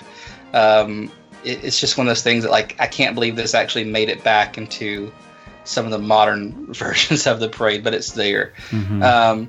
Things I always remember from my childhood from this parade were the big, I guess it's Big Ben. Does Cinderella take place in London? The big clock tower from Cinderella. Yeah, I always thought that was a Peter Pan float until I think last year I was listening to Disney Coast to Coast, Jeff's podcast, and they pointed out that it's so obviously a Cinderella float. And I was like light bulb went off. I'd never put that together. Well, I think that's one of the genius elements of Main Street Electrical Parade, especially in its most recent lineup, is that there are these transition pieces between each segment that can apply to either story. So it is Cinderella's clock tower, but then it also signals in your mind London and Peter Pan, and then that's the next sequence. The same thing happens with a lighthouse between, I think, Pete's Dragon and America, and there are consistently between each sequence there is a transition piece, and I honestly don't know if it was intentional. It might be happenstance, because that hasn't always been the case in the history of this parade, but as it exists now, it's pretty artful, actually, the way that just kind of unfolds. Hey, you mentioned Pete's Dragon. When did that come out? 77. The movie is 1977. Okay, was it part of this 77 Walt Disney World parade, do you know? I believe so. Don't hold me to that, but I think I won't, but it does make sense that the first time it was shown was in Magic Kingdom, not in Disneyland, if the Magic Kingdom parade appeared at this time, which is kind of cool, because you always think of it as a Disneyland parade, but maybe, just maybe, we got that first. Who knows? Yeah. The original parade floats for the Main Street Electrical Parade featured. Now, that word, it can be a little ambiguous, because I don't quite know if that means this is all that was in the parade or these were the highlights. The Blue Fairy, which looking back on it is one that is not in the modern version, which was a very tall float. Like the bottom part was just her long flowy blue dress, and there was a person obviously like stationed inside of the float that was the dress, but the Blue Fairy was always one of the ones in the versions I remember. The large drum pulled by the Casey Jr. engine. There was a Cinderella section. Apparently there was a Chinese dragon featured at one time in the Main Street Electrical Parade, and a circus Calliope. All right. That Blue Fairy float reminds me of what they did in Paint the Night. I guess that's kind of a nod to the Blue Fairy float. They did that with Belle. Yeah, there's lots of wonderful nods throughout all the things that were inspired by the Main Street Electrical Parade. I'll talk about one big one, obviously, in a minute. Some of the parades in the original, some of the floats in the original, all that to say that I don't see anything about Pete's Dragon in kind of the original lineup. Maybe it was added a year later, maybe some months later after the film debuted. I don't know. Some of the original floats, the 1977 version, were simply large screens similar to what you see in the electrical water pageant. Apparently, like the original American flag finale and some of the train elements from the circus train were just like, you know, large. It's hard to describe. The actual floats of the Main Street Electrical Parade are 3D, like actual set pieces covered with the lights. This would have been like just a flat panel, not exactly Christmas lights, but like popcorn lights on it that made the shape of these things. So it's kind of a little, you know, makeshift light bright placeholder. Yeah, like a light bright, a light bright placeholder until the actual thing kind of took hold. Let me talk about probably one of the most iconic parts of this parade, at least for me, and that is the music. I don't know that any... In fact, I know that most people hearing the song when I say, oh, that's the Baroque Hoedown. But I think that most Disney fans, longtime Disney Parks fans, or even new Disney Parks fans that get into Disney music and start listening to this, this is certainly up there with one of those iconic Disney Parks songs. And it's the weird thing about it is it's not original. It's not original to the Main Street Electrical Parade or to the Disney parks at all. Mm-hmm. The underlying theme behind the whole Main Street Electrical Parade, as I said, is called the Baroque Hoedown. And the original version was created, listen to this, in 1967 by synthesizer pioneers Jean-Jacques Perret and Gershon Kingsley. Oh, wow. From the album Kaleidoscopic Vibrations, electronic pop music from way out. Oh my gosh, the parade should have been called Kaleidoscopic Vibrations. Oh, well, the Hollywood Studios is about to be called Kaleidoscope Park, so it's kind of like... It's kind of a little nod.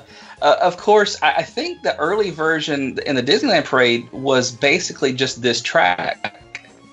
And then when it came to Walt Disney World in 1977, there were some updated arrangements by some Disney composers that took the original song and kind of made it work with the Disney feel and the Disney parade. Yeah, that was Don Dorsey, the guy who did America on Parade. I assume those were the additions that were contributed by him. So, actually, Jim Christensen and Paul Beaver. Oh, just kidding. They were the ones that took the original song and made the arrangement for the 1977 version. Don Dorsey and Jack Wagner took that, and it doesn't actually give the date for when they were updated, but it was used until 2009 in the Disney Electrical Parade. Hmm. The Main Street Electrical Parade runs at Walt Disney World from 1977 until 1991. So, I mean, in terms of just staying power and lasting kind of permanent fixtures of Walt Disney World, the Main Street Electrical Parade was really the first parade to kind of take on that iconic, this is part of the Disney World experience, because it was literally there for 14 years steadily. And even when it goes away... and Spectrum Magic comes in 1991, 1992, it's still kind of that same nighttime light parade thing that becomes a fixture of the park. Yeah, this parade was such a big deal. I mean, there's a reason that when it went away last year and they kind of hinted that this would be the very last time it ever leaves, like there's a reason that people really came out to see the parade. A lot of people were very upset about this news. Disney made a whole big deal of it with their billboards and all that. Like, it's a big deal. In fact, I mentioned 5 or 6 parades that happened before it, but the average person who has a good knowledge of Disney parks would tell you that the Main Street Electrical Parade had to have been the very first parade that was at Disney. You know, I'm guessing a lot of people think that just because... it was the first one to make such a big impact. Yeah, and it's actually made 2 comebacks. I forgot completely about the one in the middle, which it went away in 1991 to make way for Spectrum Magic. But it actually came back in 1999 and ran for 2 years until 2001. I forgot all about that, but you know, looking back on it, some of those trips there in the middle, I remember it was like, hey, because that, you know, that was before I was into, like, obviously Twitter and things where we keep up with the Disney parks as we do now. So I just show up with my family, and hey, it's the Main Street Electrical Parade. Like, that's kind of random. I do remember that now though, and of course, after 2001, Spectro Magic came back until 2010, when the Main Street Electrical Parade came back for what was supposed to be a short stay for the Summer Night-tastic event through 2010, but of course stayed until 2016, and only recently, a year ago, went away and has not been replaced since. Yeah. But it made a lasting impact on Disney parks around the world. I mean, Tokyo, everyone, the original Walt Disney World Electrical Parade went to Paris, Disneyland, as Spectro Magic took the place here. Disneyland tried to do some reinventions of the Electrical Parade with light magic or something. I didn't ever see that. I read that it failed miserably and was awful. And so, but beyond that, Tokyo Disneyland has their own version of the Electrical Parade, which looks awesome.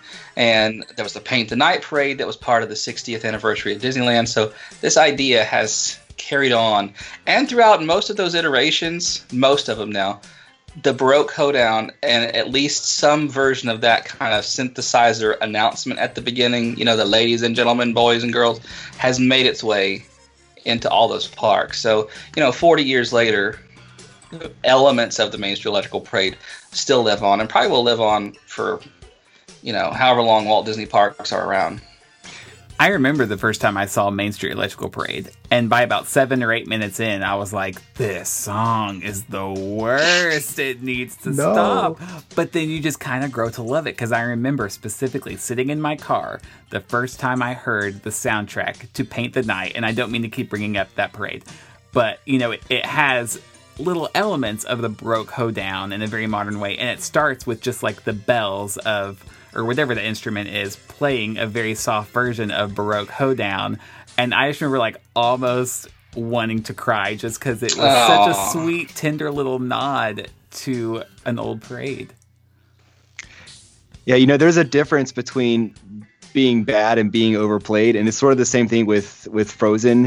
I think Frozen's a great movie, but I agree with most people that Disney has made too much of it and done too much with it in too short a period of time. And so the sort of the same things happened with Main Street Electrical Parade, and I was with everyone and being ready for it to leave Magic Kingdom. It had overstayed its welcome, but in expressing that sentiment, it is kind of sad that people almost started to hate on the parade a little bit. And I think, objectively speaking, it is a work of art, in addition to being historically very important and having been a part of so many people's vacation memories for decade after decade. I think it's so cool that looking back over the history of this parade, we can see little just snippets of history. Like, there was a Return to Oz sequence in this parade, I think, in Magic Kingdom at one point. There was a Fox and the Hound sequence. King Leonidas, I think, at one point turned up in this briefly. There's just very few parades can say that they were there for each of these distinct periods in Disney history. And Matt, you were talking about the guys who composed Baroque Hoedown. One of my favorite stories with this, I don't know how true it is, but legend has it that by the time Disney acquired either the license for Baroque Hoedown, or I don't know, maybe they bought the rights outright, but supposedly the original composers no longer had a stake in the song, no longer owned it. And so they were not aware that Disney had acquired it. And they just went to, I think it was Disneyland, on a family vacation and were there for the nighttime parade. And that iconic opening started, and they just got chills because something they had created and shared with the world, several years prior, was being featured at the main spectacle that night. And I can't think of just a more awesome experience than that. I would just lose. I would crap all over myself. If they started playing our podcast just over the speakers. Yeah. There's a perfect song. I don't know how they found it, who was listening. You know what this would be good for? A light parade. But it is perfect. And maybe just because they're synonymous in our minds as Disney fans. But also, the name Baroque Hoedown, the biggest oxymoron in the world. But it's so perfect. It really is. And you can hear their original composition, the album they released it on before it was a Disney thing, on iTunes and I think also Apple Music. And so it's interesting to listen to that and compare. Well, Main Street Electrical Parade being the most iconic, long lasting of some of these Disney parades, aside, there were some other parades that took place in the 70s and 80s and 90s. And I don't want to, I'm not going to give you a detailed float-by-float explanation of most of these, because honestly, some of them are just kind of vanilla. And it's interesting to look back on these parades and see what a parade was, you know, for the early, and I say early, really 20, almost 25 years of Walt Disney World history. What a parade was is very different than what a parade is today, at least in the daytime afternoon parade sense. In 1978, it was Mickey's 50th birthday, and it was a 50th birthday parade.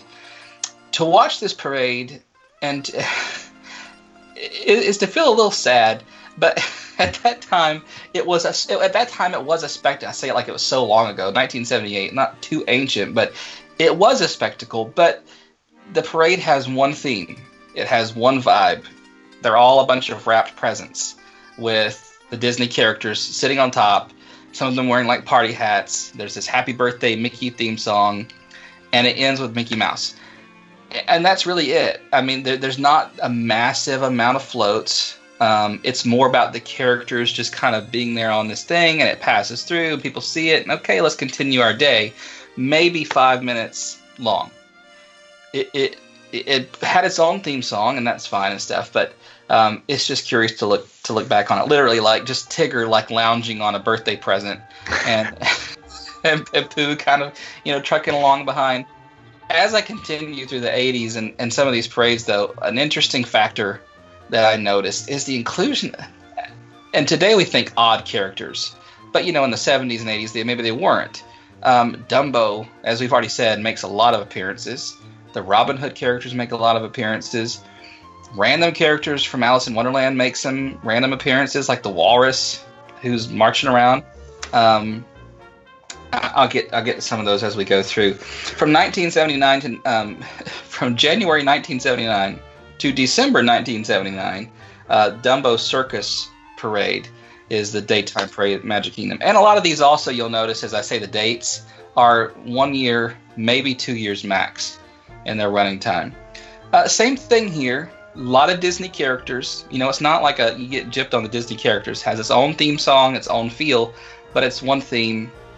It's like a circus parade is coming through town, coming through Main Street, USA. You have different parades, all themed to this kind of, you know, whimsical circus setting. And kind of just all the Disney characters are just kind of there at the circus. So, continues that factor of the random characters. Stromboli makes a couple appearances in some of these, which is, it blows my mind, but it's just one of those things. I guess the Main Street Electrical Parade was really the first time that Disney had a different parade during the day that they did it than they did at night, right? Because always before that, I listed all those parades that just kind of happened every day, but that was it. But then once Main Street came, you're still having these parades like Dumbo Circus Parade during the day, but then at night it's Main Street. Yeah, and maybe I'm just a product of, you know, the 90s and the 2000s in terms of, you know, going to Disney, mainly the 90s as a child, but... was there ever a time when the parades weren't necessarily daily? Especially the Main Street Electrical Parade? Because people always said, you know, there was always that little inclusion on the maps and stuff that it operated seasonally or things like that. It made me think, okay, maybe an off season they don't do as many parades. I think in recent history that was the case for Main Street Electrical Parade. I think there were nights where it didn't run. This Dumbo Circus Parade had another one of these seemingly dangerous stunts where on one of the floats, you have to picture this, Pluto is hanging off the back of a float, like belly up, with his back two legs like wrapped around a pole, and that's holding him onto the float. And then he's walking with his front two legs on the pavement as if the float is dragging him along. And to watch, my mouth dropped when I saw this. I mean, it looks, like I said, seemingly dangerous. It looks extremely uncomfortable and awkward, and I that would never happen today. Whoa! But it was funny. It was a good visual gag. Yeah, a lot of those things. Like I just noticed, none of the characters, if they're on a float, none of them are tethered down. to anything like you would see today. There are characters doing an awful lot of dancing and like movement on the floats. To not, I mean, you know, you notice on the modern floats they'll have a little thing tethered from their back to the float so they don't fall, or they're even inside a little encapsulation. That's just not the case. And the more we talked about the praise today, the more this old adage comes to mind. The more things change, the more things stay the same. And one of the things I noticed about all these early parades is that one of the beginning floats that featured Mickey and Minnie for maybe 10 consecutive parades was the same. Things were changed on it, you know, and some of the, like the Donald Duck thing I'm going to talk about, some of these things were changed, but it was that same float I noticed. The Tencennial Parade runs from October 1st, 1981 to September 30th, 1982. So less than a year for this one, celebrating Walt Disney World's 10th anniversary. Watching this one, it's just surprising where parades are today and where parades were then. Like you had the opening float, like I said, with Mickey and Minnie, and you know there was a 10-year theme song, Disney World is your world or Disney World is for you or something like that. And then there were several little sections that represented the different, some of the different lands. So this kind of jungly looking float came by with like Baloo and some of the monkeys dancing around from Jungle Book. There were some people inside, kind of some Caribbean costumes dancing and doing some things, but not like a major float representation. The trolley came down from Main Street USA, and they were singing, you know, ding, ding, ding, went the trolley from Mimi and St. Louis. And there's some other elements of Main Street. The Dapper Dans are riding bicycles. It was really just kind of like, these are things you see all day at the park. They're just all here at once. And then there was kind of a marching fife and drum thing for Liberty Square. The Country Bears, like a lot of them, came by on kind of this little wagon. And there's a little wagon being drawn by horses, and the Country Bears were all kind of inside playing and dancing around. And you know, 5-10 minutes and it's over. The same song throughout. I think this is because this was at I'm just making this up, but this was at a time when the Disney movies were kind of suffering, and they're like, let's just focus on the parks. Yeah, another thing I noticed, is the presentation of the parks more than like, you know, properties, movie properties. And the Country Bears are in a lot of this. There's a lot of Country Bears in these 70s and 80s parades. Yeah, that's what I'm saying. The Country Bears were more beloved than, like, whatever Pip. Sword in the Stone? Yeah, no, not Pip. What's the character from, like, Black Cauldron? You know, people love the Country Bears more than they love Princess Prenane or whatever her name is. So I don't remember her name. Island Wee. Oh, that's it, sure. Well, what's the kid's name then? Isn't something like Prenane or Prenane? Dane, yeah, it's something like that. Anyway, it kind of reminds me of the fireworks that have occurred in Disneyland over the years. Like Remember Dreams Come True was all focused on attractions that you see at the park, but I've never really seen a parade do that. So that's interesting. Yeah, and it's interesting because I was looking at the parades that I was kind of assigned to, and I was. As I'm remarking, I'm saying, these aren't a big deal. There's not huge elaborate floats. I mean, that Spirit of America or America on Parade or whatever it was, is the America on Parade is far more elaborate than any of these parades. And, I mean, that was America's whatever. Bicentennial celebration, so I can understand they made a big deal out of it. But these parades, I mean, they're pleasant to watch, and I'm sure that if you were there, they would have been nice to see the characters, and it was fun, but nothing like show-stopping or like we have to see the afternoon parade as it would be today, to me at least. There was the wonderfully named Mickey Mouse Character Parade from October 1983 to May 1984. Exactly as it would sound, very minimal floats, a lot of characters, and you know, I don't know what was popular at that time, but it is funny to see the characters featured. Prince John, Little John, Robin Hood. One of my favorite things is the presence of the hippo and the rhinoceros guards from Robin Hood. Yeah. You know what I'm talking about? Yeah, yeah. They make their way into some of these 70s and 80s parades, and I would literally these are things I would wait in line to meet. I would wait in line for Prince John and King Leonidas and just these characters like. I mean, they were more, you know, familiar to people in the 70s and 80s, but still, to look back and those were characters, hefflumps and woozles, like we mentioned earlier. That's cool. Even if the parade was kind of lackluster, they made up for it, at least in modern context with their characters. Then in 1984, Donald Duck turned 50, and they gave him his whole parade, Donald Duck's 50th birthday parade. Wow. And this is kind of the first time I noticed, okay, that first float is the same float they used in the last two parades, which was funny because it starts, and the big parade, they changed out there's a big circle with Donald's face on it, the kind of the face you see at the beginning of the Donald Duck shorts, but Mickey and Minnie are in front of it dancing, and Donald's at the very end, which I know they were saving it for the end because it's his birthday, but still, 5 or 10 minutes long, couple of little birthday presents float by, lots of characters wearing birthday hats and singing about Donald, it's your birthday, and then there's Donald. But here's something. Wait, this is making me think of Move It, Shake It, where Jessica thought it was Donald. Yeah, kind of like, it's your birthday. People carrying like little 50 signs around. Charming, but not a modern, Disney parade the way we think of it. One of the most interesting things is the last float. Huey, Dewey, and Louie are there. Donald is on top, obviously. There's Daisy. Scrooge is on this float. Scrooge McDuck, wearing his red coat, classic Scrooge McDuck, actually modern and classic, the kind of the red coat with the top hat, and an older lady duck who I can only assume is Hortense. Hortense, how do you say her name? I think that's right. Scrooge's sister, Donald's mom, right? You're the DuckTales guy. I don't know. There's an old lady duck on this float, and I'm like, who in the world is that? I know that the comic book versions and a little bit about this sounds terrible. Some of Scrooge's family tree. I've actually looked it up, believe it or not. But this being in a parade, I thought that was one of the most interesting things of all of this research was seeing her on that float. It has to be her, Matilda Duck, who is Donald's sister. This is weird. Yeah.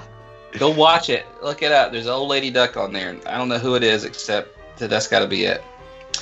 Mickey's Street Party comes from 1985 to 1986. I'm laughing about this because this is it. The what I said. The more things change, the more things stay the same. This is one of those where they change the music, try to be a little hip.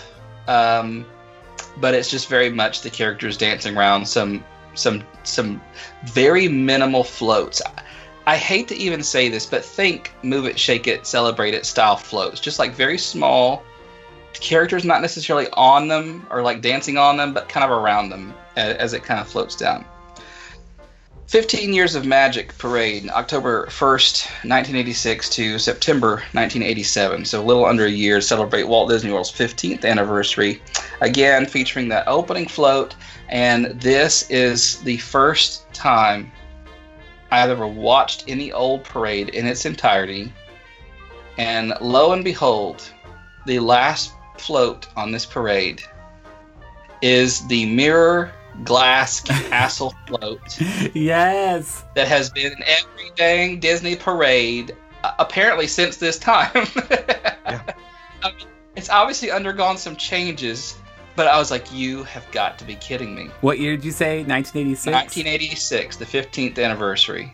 That is before I was born. There has been a float that is still part of the Christmas parade.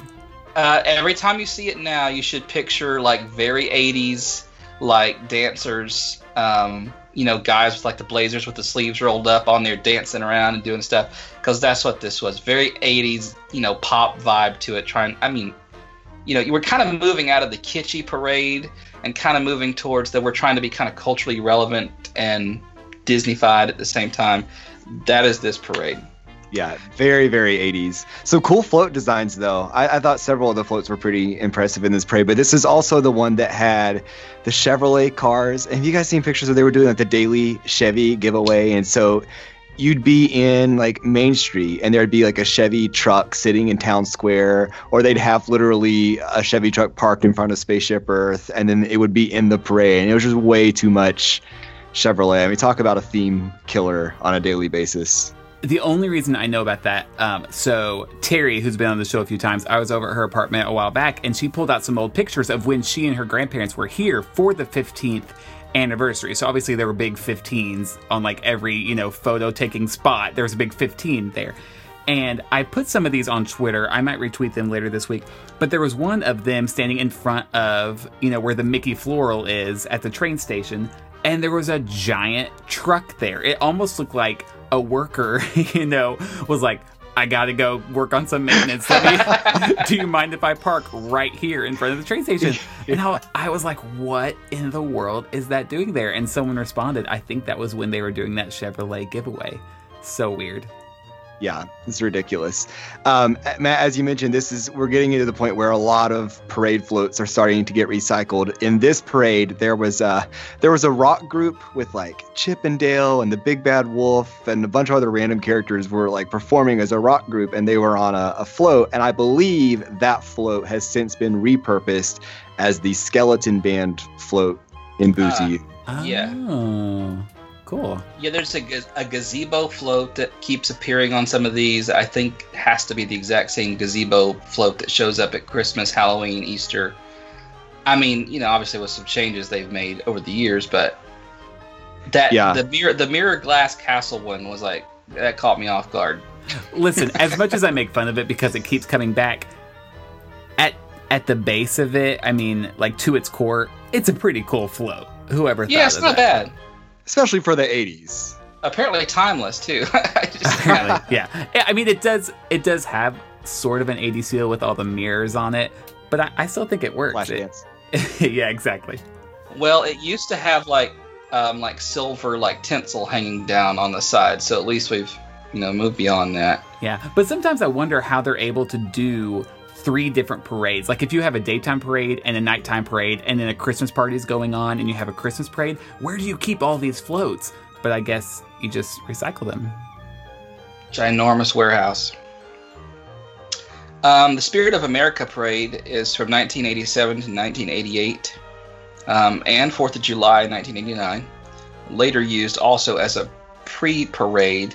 And you know, when I was looking at this, I looked back at the America on Parade to see if they just reused that stuff, and they didn't. And this parade is a lot less fantastical than that parade, the America on Parade. This one though starts to feature a lot more elaborate themed float designs. The Country Bears are here again with like Baloo, who is trying to look like a mountain bear, I guess. And they're like on this kind of very elaborate, think Appalachian style mountains, not like Big Thunder Mountain, with like a big water wheel and a log cabin, and that kind of comes floating by. There's a huge like Big Thunder style float that comes by with Chip and Dale and some other characters on it. There's a big tidal wave style float, I guess, representing the West Coast, that comes by with, you know, Surfer Goofy and stuff like this on it. Still very short parade compared to nowadays, and kind of the same music going the whole time. Not a lot of changes there, but you start seeing, okay, very elaborate, differently themed floats. I thought I started to see a lot more of that with this parade. That Big Thunder float with Chip and Dale became the Davy Crockett float in the next parade, and it is now the Captain Barbossa float in Boozy. Oh, yeah. Look at that. I was just thinking as you mentioned that, that sounds like a cool float. I wish I could have seen that, but I guess I have. A little bit of paint here and there, but it's the same thing.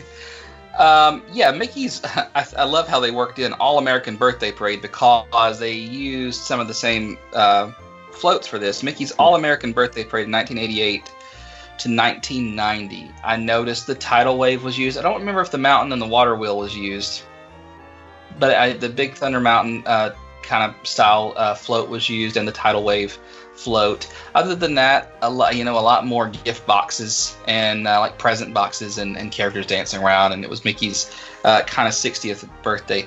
I remember the little logo for Mickey's 60th from all of the little VHS Disney movies I had from the late 80s. They kind of began with that little logo, Happy Birthday, Mickey, 60th, whatever. And that's the logo that was used in this parade.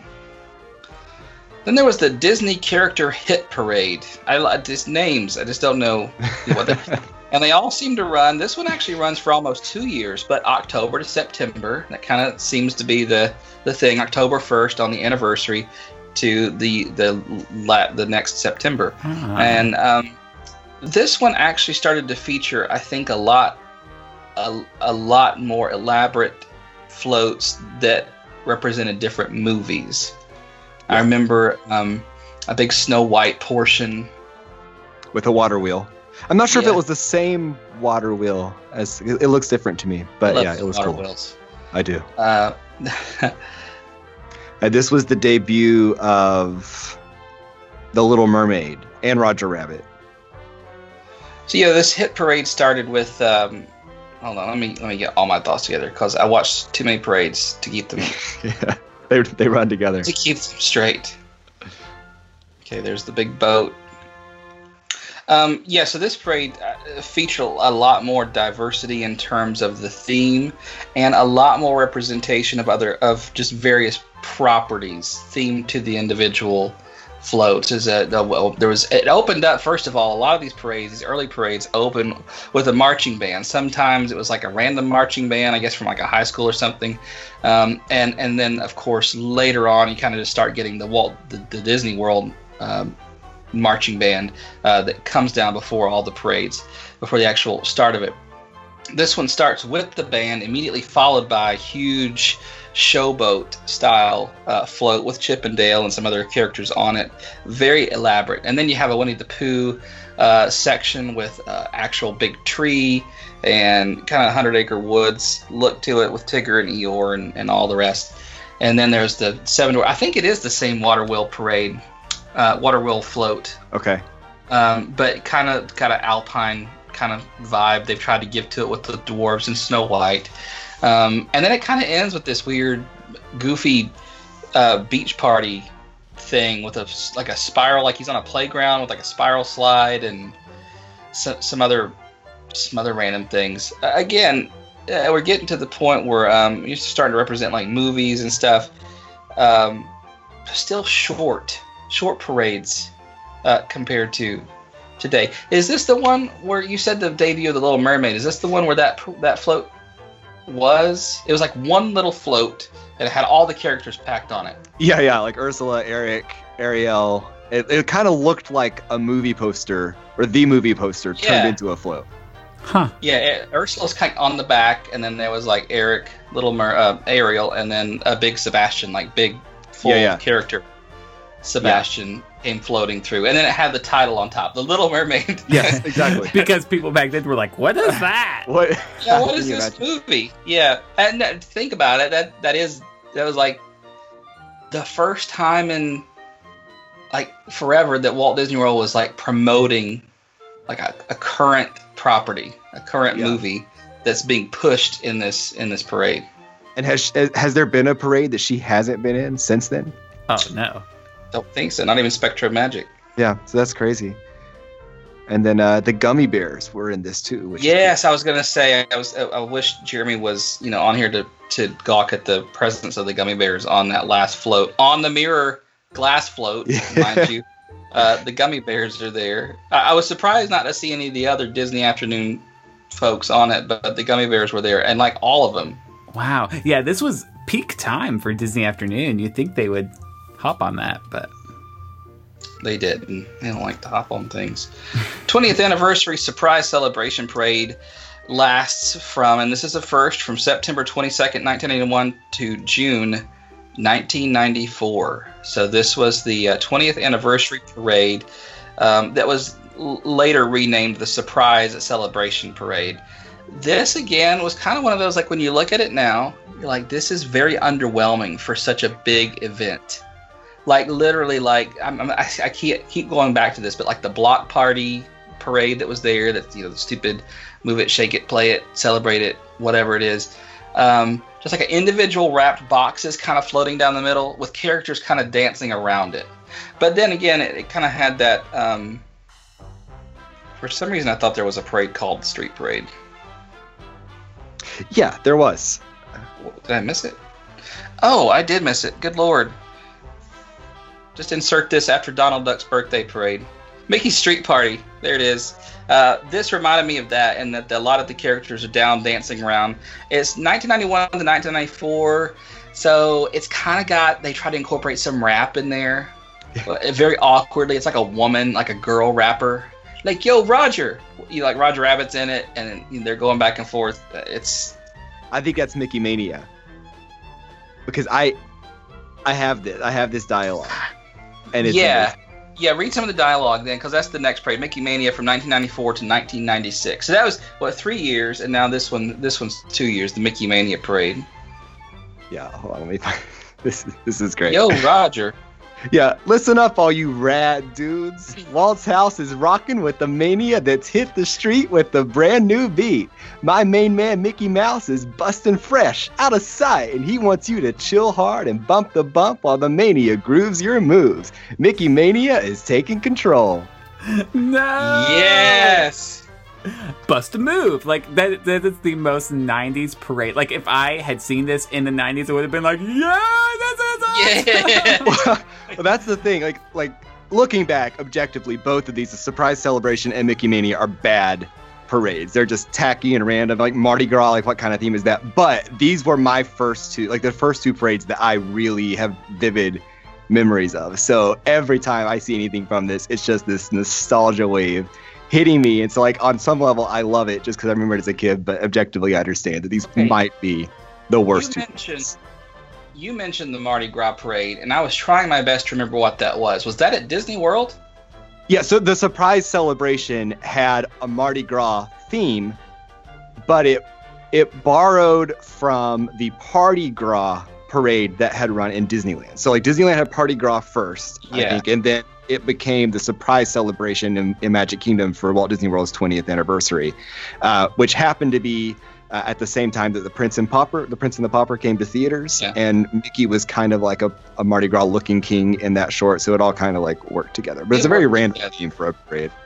On the Disneyland sing-along fun, the sing-along video VHS Disneyland fun, the song called the Disneyland Afternoon Parade. The floats on that segment, I always remember seeing, were the Mardi Gras, the large blow up. Like, Roger Rabbit was one, and Mickey, yeah, and Pluto and some others. They were very tall. Yes, for a Walt Disney World parade. Derek, you will love that. I don't know if you, well, no, you wouldn't have been there then. But so this parade was running during the time that Disney had the fallout with Steven Spielberg, and everything with Roger Rabbit kind of dried up. So they pulled Roger Rabbit out of the parade, and they replaced him with Max, because a Goofy Movie had just been released to theaters. And I don't think they ever created a Max float. I think there just was no float where the Roger float had previously been. But when this lady's rapping, instead of interacting with Roger Rabbit, she started interacting with Max from A Goofy Movie. Oh, that's awesome. It should have been Powerline, but that's awesome. I'll take it. Yeah. Because he's like a singer, you know. Right. That's so funny. Mickey Mania. It's amazing to me how so many of these parades in the 80s and 90s had Mickey's name somewhere in the title, or were focused on Mickey. And I wonder if the difference is when you get into the 90s, they have the Disney Renaissance, and now you can start focusing on other beloved characters like Beauty and the Beast and The Little Mermaid. Or yeah, just like your Disney canon at large. You can focus on that because it's more than just Mickey now. Yes, and that is the case with, and that reminds me to go back, obviously, to Spectro Magic briefly. We don't have to talk about it at length, but that's the nighttime parade that took the place of the Main Street Electrical Parade in 1992, I think. Main Street Electrical Parade closes in 1991. I don't think that Spectro Magic started till 92. We're not going to talk about Spectro Magic? No, we are. I'm going to. Oh, okay. Just briefly, because it's kind of like, you know, rehashing some of the same stuff in the Electrical Parade in my mind, nighttime lights and such. But we talked about Little Mermaid, you know, in the last parade, and how she was in every parade after that, even Spectro Magic.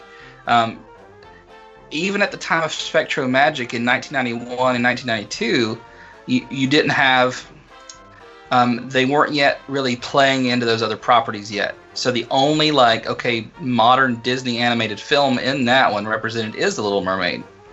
Other than that, you know, they have a huge random Fantasia section.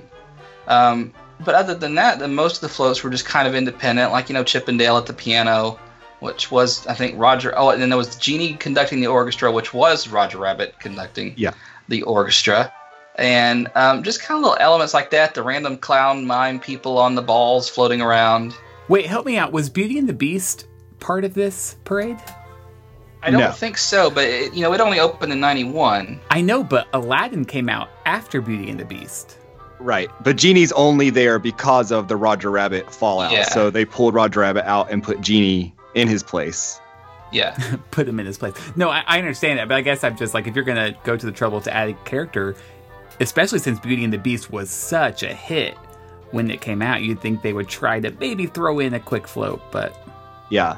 Well, that's one of the things I've always loved about Spectrum Magic. It's probably my all-time favorite Disney parade, is that it's decidedly non-promotional. I mean, the most recent property other than Genie was The Little Mermaid. And even with that, there's never a sense that they're trying to sell you on The Little Mermaid. I mean, so, like, for example, the aerial sequence, which comes about in the middle of the parade, you know, well, let me just say the whole theme of the parade is that Mickey Mouse is casting a spell that will cause us to remember this night forever, which I think is already a very sweet theme for a parade. Yeah. And at the beginning, you see him, he's got this crystal ball, and it's that, like, what is that thing they had a lot in the 80s where you would wave your hands over a crystal ball? Yeah, the little pink electrical thing. Yeah, and you would see, like, little lightning bolts inside it. And then from that, his cape had, like, lights blinking down it as if the electricity were flowing out of his body down his cape to power all the parade floats that would come behind him. And then you had these distinct sequences that would follow. Like, the first one was about music. And so it was as if, like, Mickey spells creating music for us to remember for the night.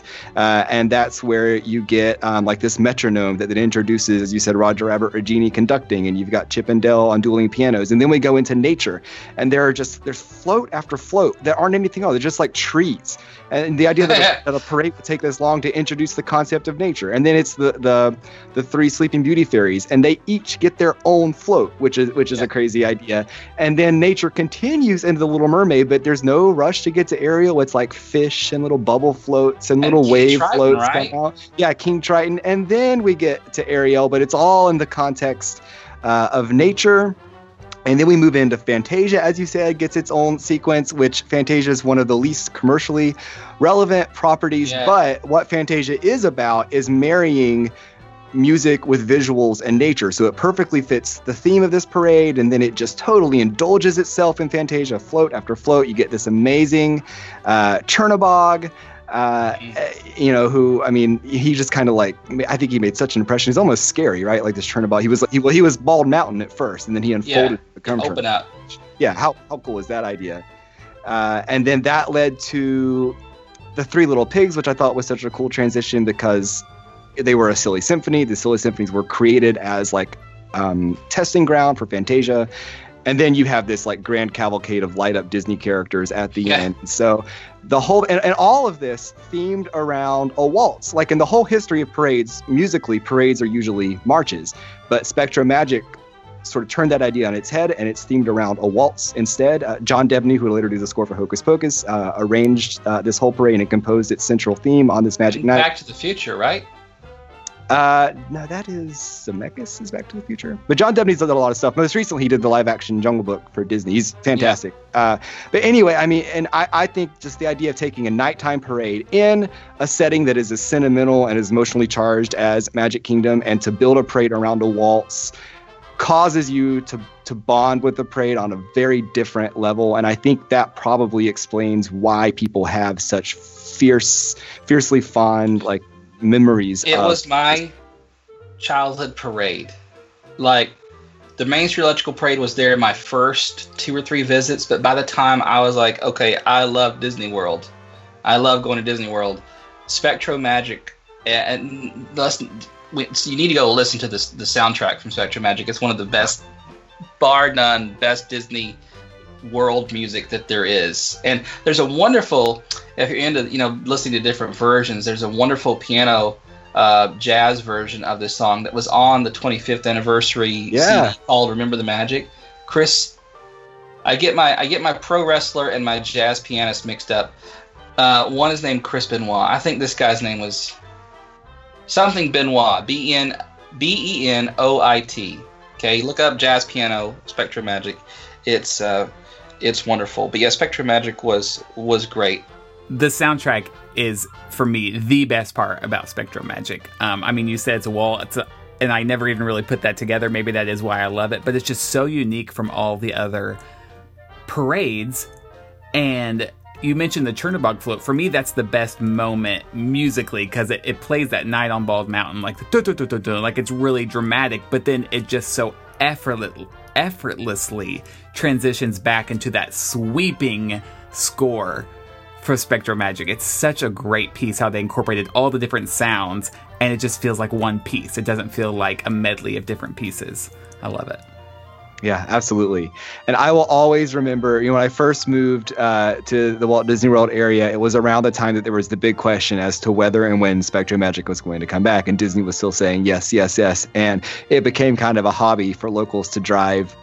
It's backstage, but it's accessible to the general public if you know where it is, where they were storing the Spectrum Magic floats. And it was so heartbreaking over the course of a year or so to see like that Chernabog float and several others literally just parked on the side of the road out in the open and just slowly dilapidating. And then sure enough, news eventually came that they were damaged by the elements, the weather beyond repair. And so the parade could not return.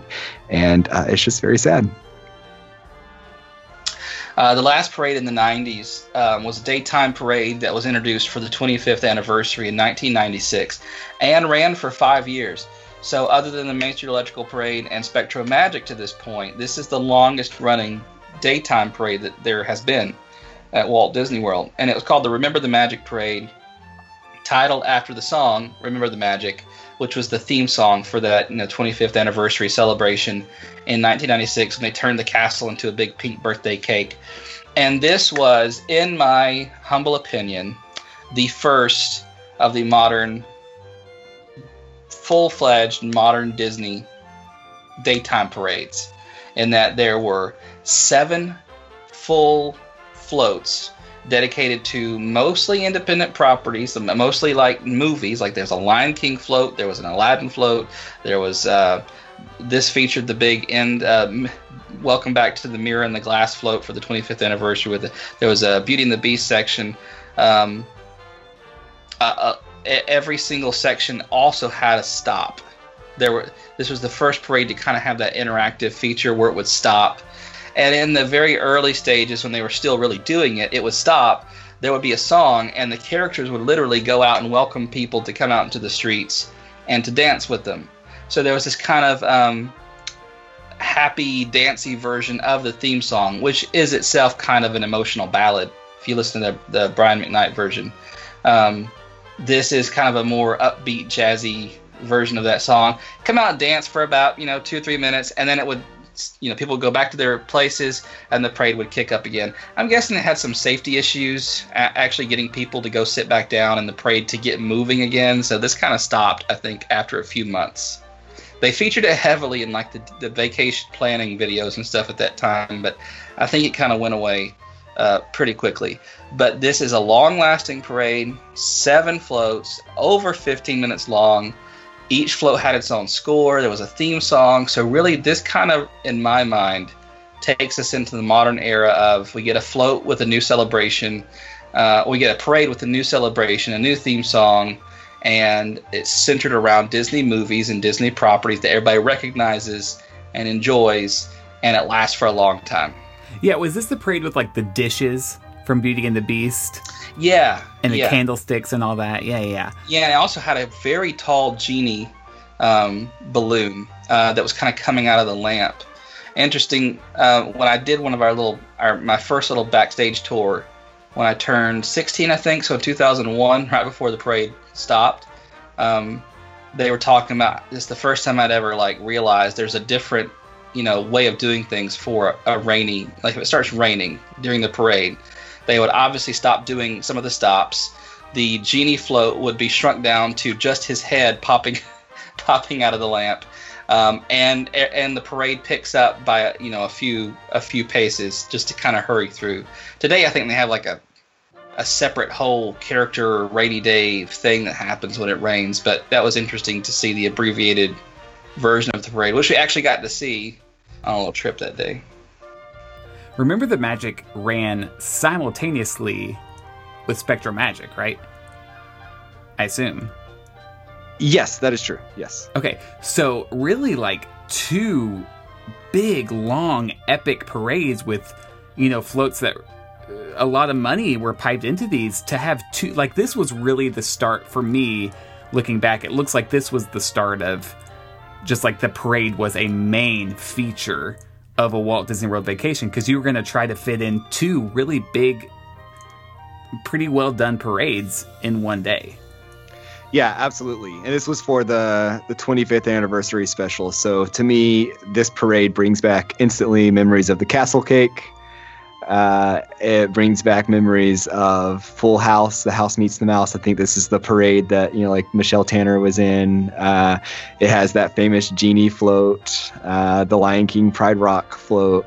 So, it was just around for such a long period of time. As you said, right there in the middle of the Disney Renaissance, it was the time when all the TGIF shows were going to the park. So I think for those reasons, just a lot of like the imagery of this parade is very famous. Mm-hmm. And, of course, that Brian McKnight, Remember the Magic. Who can forget? Yes. All right. Well, full disclosure to our listeners, Matt had to take off. But he got us all the way to the 2000s. Some good stuff. But let's dive in to these last 17 years. Well, the first major new parade of the 2000s was Share a Dream Come True, which premiered October 1st, 2001, and it commemorated two milestones for the Walt Disney Company at the same time. One was the 30th anniversary of the Walt Disney World Resort, and it was also the 100 years of Magic celebration, which was celebrating 100 years since Walt Disney's birth. And so this parade, for that reason, opened with Walt Disney. If I recall, it's like a live actor playing Walt Disney, which I don't think we've ever seen any other time. And he was on some sort of like bicycle-based float, and he's sketching Mickey Mouse as the parade goes by. Was he looking in a mirror? Was it like that famous image of where Walt is looking in the mirror but drawing Mickey as if Mickey is a reflection of himself? Oh, was he looking? I can't picture the mirror, but you might be right. This was the first daytime parade I ever saw. Oh, like a later iteration of this parade. Yeah, and as we'll get to, it's stuck around for so long that it's probably true for so many people that this was their first parade. One thing I loved is that it had film reels. So, like, first it was Walt, and then the thing that followed him that had the Share a Dream Come True title on it were moving film reels. I loved that. And then the original conceit for this parade is that each of the floats were snow globes. And so each snow globe was themed to a movie. Like, I think there was a Pinocchio globe. There was one that was all villains. And then you could actually buy the snow globes that corresponded to the parade. I have the villains one. I always loved that float. And I think there were just like 5 of them to begin with. And then there was a big princess / castle / fantasy themed float at the end. I guess reaction to the snow globes was kind of mixed. Some people loved the idea. I was one of those people. I just thought it was a really cool concept. But some people didn't like that there was this barrier between the guest and the character, like glass or what looked to be glass in between. Eventually, though, I guess just snow globes as a merchandise item fell out of favor, maybe because TSA banned them. And, you used to see them all over Walt Disney World, and now you almost never see a snow globe at all. And I really think it's probably because you can't take them on planes, so tourists don't want to buy them.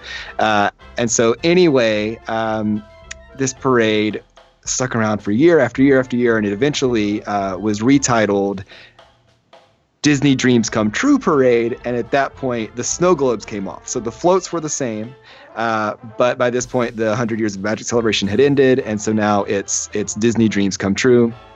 Same idea, people started to think like, well, surely this is a temporary deal. Like usually by about now we're getting a new daytime parade. Right. And yet year after year passed, 2009 comes around. At this point, the parade has been running 8 years. I think that already makes it easily the longest running Disney parade. But after 8 years, it doesn't end. It just rethemes itself, reinvents itself all over again, and it becomes the Celebrate a Dream Come True Parade, so called because it was tied in with the What Will You Celebrate marketing campaign of that year. Those film reels I mentioned earlier were dressed up as party favors instead, and so instead of a Walt movie-themed parade, it became like a Disney celebration-themed parade, but still basically the same floats.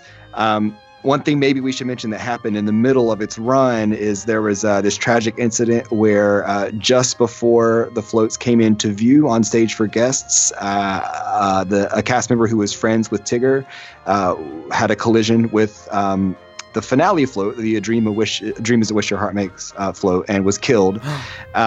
Yeah. And I think that's the first time that had ever happened. And fortunately, it didn't happen in view of guests, but it did happen in view of all the cast members who, you know, knew this performer and were friends with him. And so it was just this terrible event. I think the parade maybe had a couple days where it didn't run. And so some long-lasting changes came about as a result of that incident. The float that was involved in the collision, "A Dream Is a Wish Your Heart Makes," came out of the parade. And also show stops that had been a part of the parades for a while, that whole tradition ended. And they brought back the venerable mirrored castle float to serve as the new finale instead, and they just put all the characters on that. And so this shorter version of the parade ran for a while. Eventually, after enough time had passed, a modified version, I guess a safer version of the "A Dream Is a Wish Your Heart Makes" float was put back into the parade. The show stops came back. But then after, I think, 10 years into the parade, so at this point we're at 2010, 2011, what had been a pretty long parade had been whittled down to 7 minutes. The show stops came back out. The "A Dream Is a Wish Your Heart Makes" float came back out, and it was just over and done in a flash. And at this point, guest fatigue really started to become very pronounced. I mean, this same parade had been around for so long, for literally a generation of children who'd grown up with it, and just nothing new, and it was getting shorter, and just it started to feel a little lame. And anyway, that's what we had for a very long time. Yeah, I want to get back to the snow globes for a second. First of all, that merchandise thing is kind of genius. Like, if I went to Disneyland and they had, I don't know, 10 little figurines that were replicas of the Paint the Night parade, you better believe I would have bought all 10 of those, depending on the price, you know? I could recreate the Paint the Night parade on my dresser or something. That's a really great idea. Yeah, absolutely. Second of all, not only is there a barrier, so that would get old, but also, like, snow globes make me think of Christmas. And I don't want... I don't know. Like, if I'm there in June, I'd be like, why is there snow? I'm so confused. That's true. And I'm having... Even though I saw this thing so many times, I'm having a hard time remembering now if it actually snowed within the globes or if just the globe itself was there. Yeah. They had to, like, lean over and throw confetti every few minutes. Pick it up off the ground and do it again. Yes. I don't know. Yeah, this parade lasted, like you said, for a very, very long time. It's funny you hear me hearing you say it was lame. I kind of always thought so, but I just thought it's because I'm not really a parade person in general, especially not that parade. It was kind of okay to me. I thought maybe it stayed for so long because it was the first time that so much detail had been put into a parade. Like, all these floats were well thought out, like the Walt drawing Mickey. But I mean, just hearing Matt talk about Remember the Magic, I know that's not true because that parade had some really great floats as well. So I don't know what it was about this parade that made Disney say, nope, this is the one, let's keep it. Yeah, I think part of it might have been, so I mean, it premiered right after 9/11. You know, Walt Disney World took a big hit, like, financially for a long time, for several years after that. On top of that, this was a time period where there was a lot of budget cutting, cost cutting going on, just like company wide, and especially in parks and resorts. That isn't so much the case now, but I do wonder if maybe that was part of it. They were just saying, like, look, find a way to revitalize this parade and spend as little money on it as possible. And that's how we got stuck with it for so long. But it did introduce something that is still around today, which is the Rainy Day Character Cavalcade, which is an alternate version of the parade that happens on rainy days. And I love this thing so much. Like, I look forward to a moderately rainy day at 3 p.m. Because it has its own soundtrack. They're delightful songs. Is that like Splish Splash? How long will this rain last? And Singing in the Rain. Yes. And, yeah, it's just it's great. I think it's really. Underappreciated probably, but I agree with that. I've never seen it in person, but I actually listen to that music quite a bit.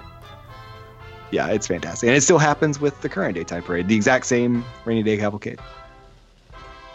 So before we get to, I guess, the final current daytime parade, I'll just quickly mention that there were a number of special event and holiday parades over the years. There was an Easter parade that was actually broadcast on television annually for very many years. Of course, the Christmas parade is still broadcast in some shape or form. There have been one-off Christmas parades in Magic Kingdom going all the way back to the 70s. It became a regular feature in the mid-80s. The one that we know today, Mickey's Once Upon a Christmas Time Parade, I think, got its start as the Mickey's Very Merry Christmas Parade in the 1990s. And it recycled floats from the Pinocchio Parade in the early 80s. And so there's been this kind of long tradition of seasonal Christmas parades. And I think all of them have been just completely delightful. The only one to use its original theme, a theme all its own, a musical theme all its own, is the current one, Once Upon a Christmas Time. But I love all of those. There's also the Enchanted Adventures Parade, the Pirate and Princess Party, which was kind of a cobbling together of existing parades. It borrowed a lot from Mickey's Boo to You, and so we should also mention that there have been two major Halloween parades. Currently, it's Mickey's Boo to You. Prior to that, it was just the Mickey's Not So Scary Halloween Party. Both, I think, fantastic praise as well. Did you have anything you wanted to say about any of those? No. We didn't really plan on talking about those just because they're part of special events. And we've talked about them before. I mean, we've raved about the Boo to You Parade, probably my favorite parade ever at Walt Disney World, including Spectrum Magic. And honestly, I really love the Christmas parade. I know the Christmas party does not get as much hype as the Halloween party, but the parade itself I really enjoy. I think it's got some great floats. I think the reason they added parades to these parties is because what we've been talking about this whole episode, parades are such an important part to a Disney vacation, even hard ticket events like those. Absolutely. Well, I guess that brings us to the current parade. I think maybe one of the all-time great Disney parades, and that is, and the only parade currently running in Magic Kingdom, and that is Festival of Fantasy. Matt was talking about how in the 80s and 90s we started to get a lot more elaborate float design, and that is true, but no parades have featured floats that are as elaborate as what we find in Festival of Fantasy. It is such just a show-stopping extravaganza of float design, 3D printed costumes, it's just sensory overload.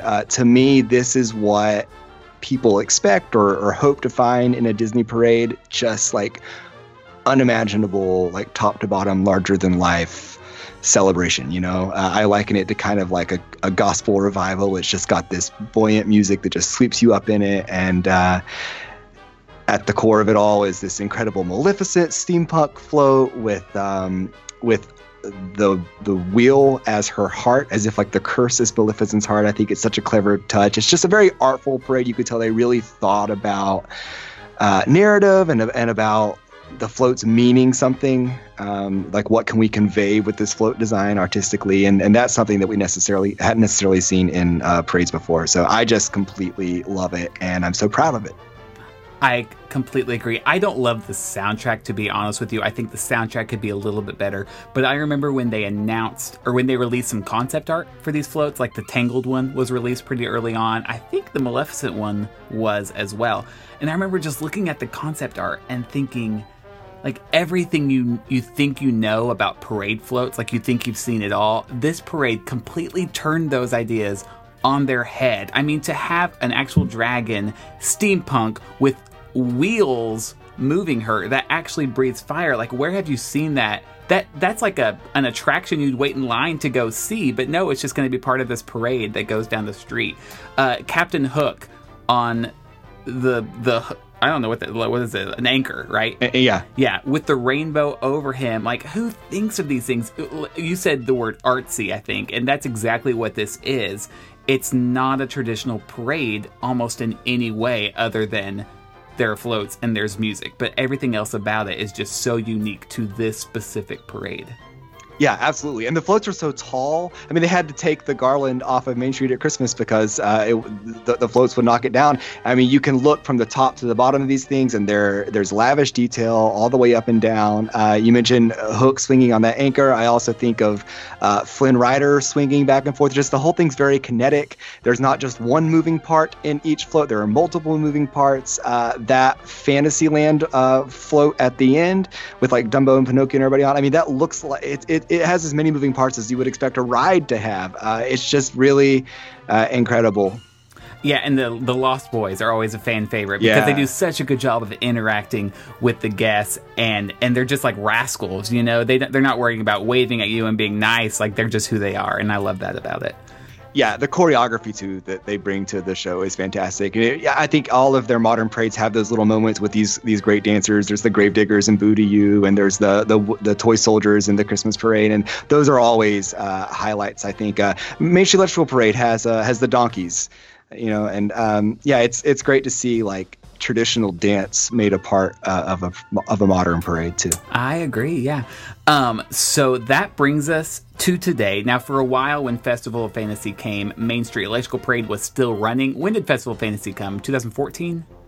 Yes, okay. March 9th, 2014. So for a couple of years, those ran simultaneously. You had this brand new, really great parade during the day, and then you had probably the most well-known Disney parade of all time at night. So those 2 years, I feel like, were really big for the Disney parade. And there have been other years where they've been big. Like, it's always been a big thing to have a parade. But those 2 years, especially for me, were just really big parade-featured years. Like, families wanted to make sure they saw both parades when they were in Magic Kingdom. But then 2016 came along. The announcement came that Main Street Electrical Parade would be leaving. It's been over a year, and there is still no nighttime parade at Magic Kingdom. You know, I've gotten used to that at this point. I'm sure you have as well. You go way more often than I do. Festival of Fantasy still does run every day. I think twice a day. No, is that right? Twice a day? Once a day. Once usually. A day. Okay. But that's it. I mean, and we haven't mentioned the other parks, but Animal Kingdom used to have a parade. It no longer does. Hollywood Studios used to have a parade in the early 2000s, no longer does. So the only parade in all of Walt Disney World, besides special events, is the Festival of Fantasy Parade. So what does the future hold for parades at Magic Kingdom? Yeah, and you know, it's interesting. I remember sort of predicting back during the end of Celebrated Dream Come True Parade that parades as we knew them were being phased out because it had been whittled down from like 15 minutes to 5 minutes. And it just seemed like parades are passe. Well, just culturally, we've kind of moved on. We're the YouTube instant gratification generation. And then they debuted Festival of Fantasy, and it's a big, huge, long parade. And so it's like, okay, well, maybe parades are sticking around. But then, as you say, we don't have a nighttime one now.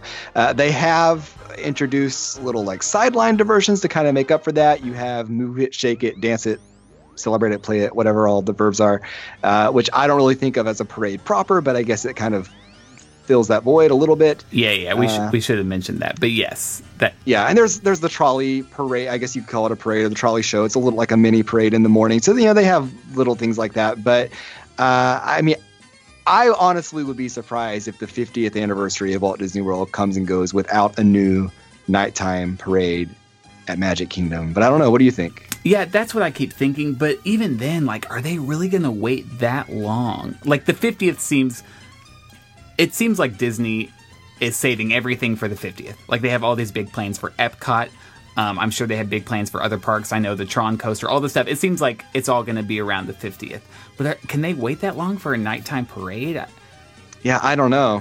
What's the longest we've ever gone without a nighttime parade since Main Street Electrical debuted? And I guess, do you think it's like disappointing guests that there isn't one? It does not disappoint me, but I mean, I'm not the target audience for a nighttime parade. I don't know. It might. Yeah, because you were just saying how long has it been since we didn't have one, and so I'm just trying to think like if that's what guests have always come to expect and they show up and it's not there, I wonder if that strikes them as lame. I will say from an operations perspective, it's hard to mind there not being a nighttime parade because entering Main Street was not fun for about 3 hours every night, you know, and now it's not so bad. And so from that perspective alone, you don't have just the where you almost feel like it's a dangerous situation being on Main Street with that many people. And I haven't felt that in a while. And it's nice to not feel that. But yeah, I mean, surely eventually we have to get one again. You would think, and I agree with you, and I know Matt would agree with you, that from an operational standpoint, it's like, what a relief that we don't have to deal with these crowds, because Happily Ever After is bad enough. But it's just interesting to me that, especially when you think of Disneyland right now, it's starting next year, the beginning of next year, they'll have the Paint the Night Parade in DCA, they'll have the Pixar Play Parade in Disneyland, and I'm assuming Soundsational is staying, which means they'll have 3 parades when Disney has like 1.5, or well, Disney World has 1.5. Yeah, that's kind of crazy to think about when we have double the number of parks. Yeah. So I don't know. This was super fun. Thank you so much for doing all that research for the parades, and some of it I know you just already knew. But I was so excited to talk about the parades because there's so much about them I don't know. All I know is that they're such an important part to Disney parks, and they have been ever since Disneyland opened. So I do feel like the future holds something, but yeah, for right now, we know absolutely nothing. Yeah, you know, it's amazing how much history in just, 45, 46 years, whatever, how much history just the parade alone as a topic entails, as we've seen just going through all these. And there are still so many little tiny parades that we didn't even touch on, but it's absolutely fascinating and really a reflection of how much has changed just operationally at the parks, looking at like the different ways that the parades would unfold on Main Street over the years. So it's a blast to look back on it, and yeah, we'll see what the future holds. That's right. Well, here's what I want from listeners. If you have a favorite parade that you remember seeing, I want you to tell us. So comments at madchatters.net. You can find us on Twitter at madchatters, Instagram at madchatters. But if you have pictures of some of these old parades, some of these floats that we talked about, like if you have a picture of that sandwich float from America on Parade, I want to see it. Send those our way. You know, we'll retweet them, we'll send them out, we'll put them on social media, whatever. But I'm really fascinated to get some of those, you know, old Polaroid pictures from our listeners who got to see these things in person, because we talked about so many. And like you said, you know, some of these parades we mentioned 2 or 3 floats, but there are a ton we didn't mention at all that are probably worth talking about. But, as you know, it's already been 2 hours, so we don't have a lot of time to talk about that kind of stuff. But anyway, yeah, that's what I want to see. Aaron, thank you so much for joining us. We always appreciate your input. Listeners, go find him, AaronWallaceOnline.com. Let's see, Twitter, you're at Aaron Wallace. What else? Yeah, that's it. You can find everything I do with those 2 things. So that's easy enough, just my name. There you go. Well, always a pleasure to have you on the show. We're all looking forward to seeing you in person next week. Hey, same here. I can't wait, and thanks again. And thanks to all your listeners for listening to me and letting me chime in, because this really was a lot of fun. Oh, good. Listeners, speaking of next week, I have some sad news to report. Well, it might not be sad for you. It's very sad to us. We love doing the show. We love recording every week, getting together. As you can tell, Jeremy got really busy with work this week. And of course, he's planning on going to Orlando next week, like I've mentioned. I am too. It's just been a crazy week for all of us. As you see, Matt just had an emergency and had to leave. So it might not be a surprise that for the first time, we're going to skip a week of podcasting, and there will be no new show next week. We are really sad about it. We just could not make it work, no matter how hard we tried. And as much as we love doing this, we do have actual jobs that pay us money, and in this case, those had to come first, unfortunately. But you know what? This episode was double the length of most of our episodes, so just take your time listening to it. Spread it out over 2 weeks. We'll be back in 2 weeks with a full trip report. We've got some fun things planned for the end of the year as well. So hopefully you can survive. Hopefully we'll survive. I don't know. A week without podcasting Weird. But anyway, I'm going to wrap it up here. Thanks again to Aaron. Thanks again to you guys for tuning in. We will see you not next week, but the week after. And I know Jeremy would tell you to take a little time to find the magic in every day.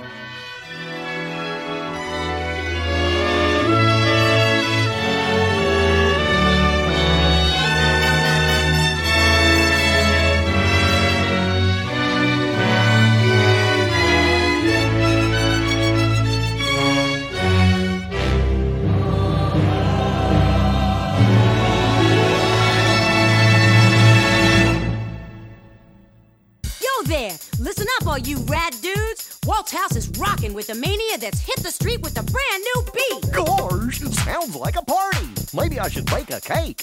Timbers, Goofy. It's not that kind of party. It's a death jam, and we're invited to groove with the rest of the gang. That's right, Roger.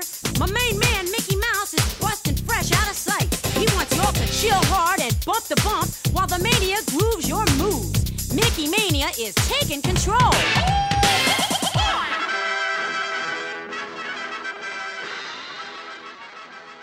Everybody, that was swell. Wow, I'm all tired out. Boy, I had a great time. It sure was fun, wasn't it, Minnie? Sure was. I think Mickey Mania is the greatest, don't you? Yeah, what fun! Yay! Oh boy, thanks a lot, everybody. I hope to see you again real soon.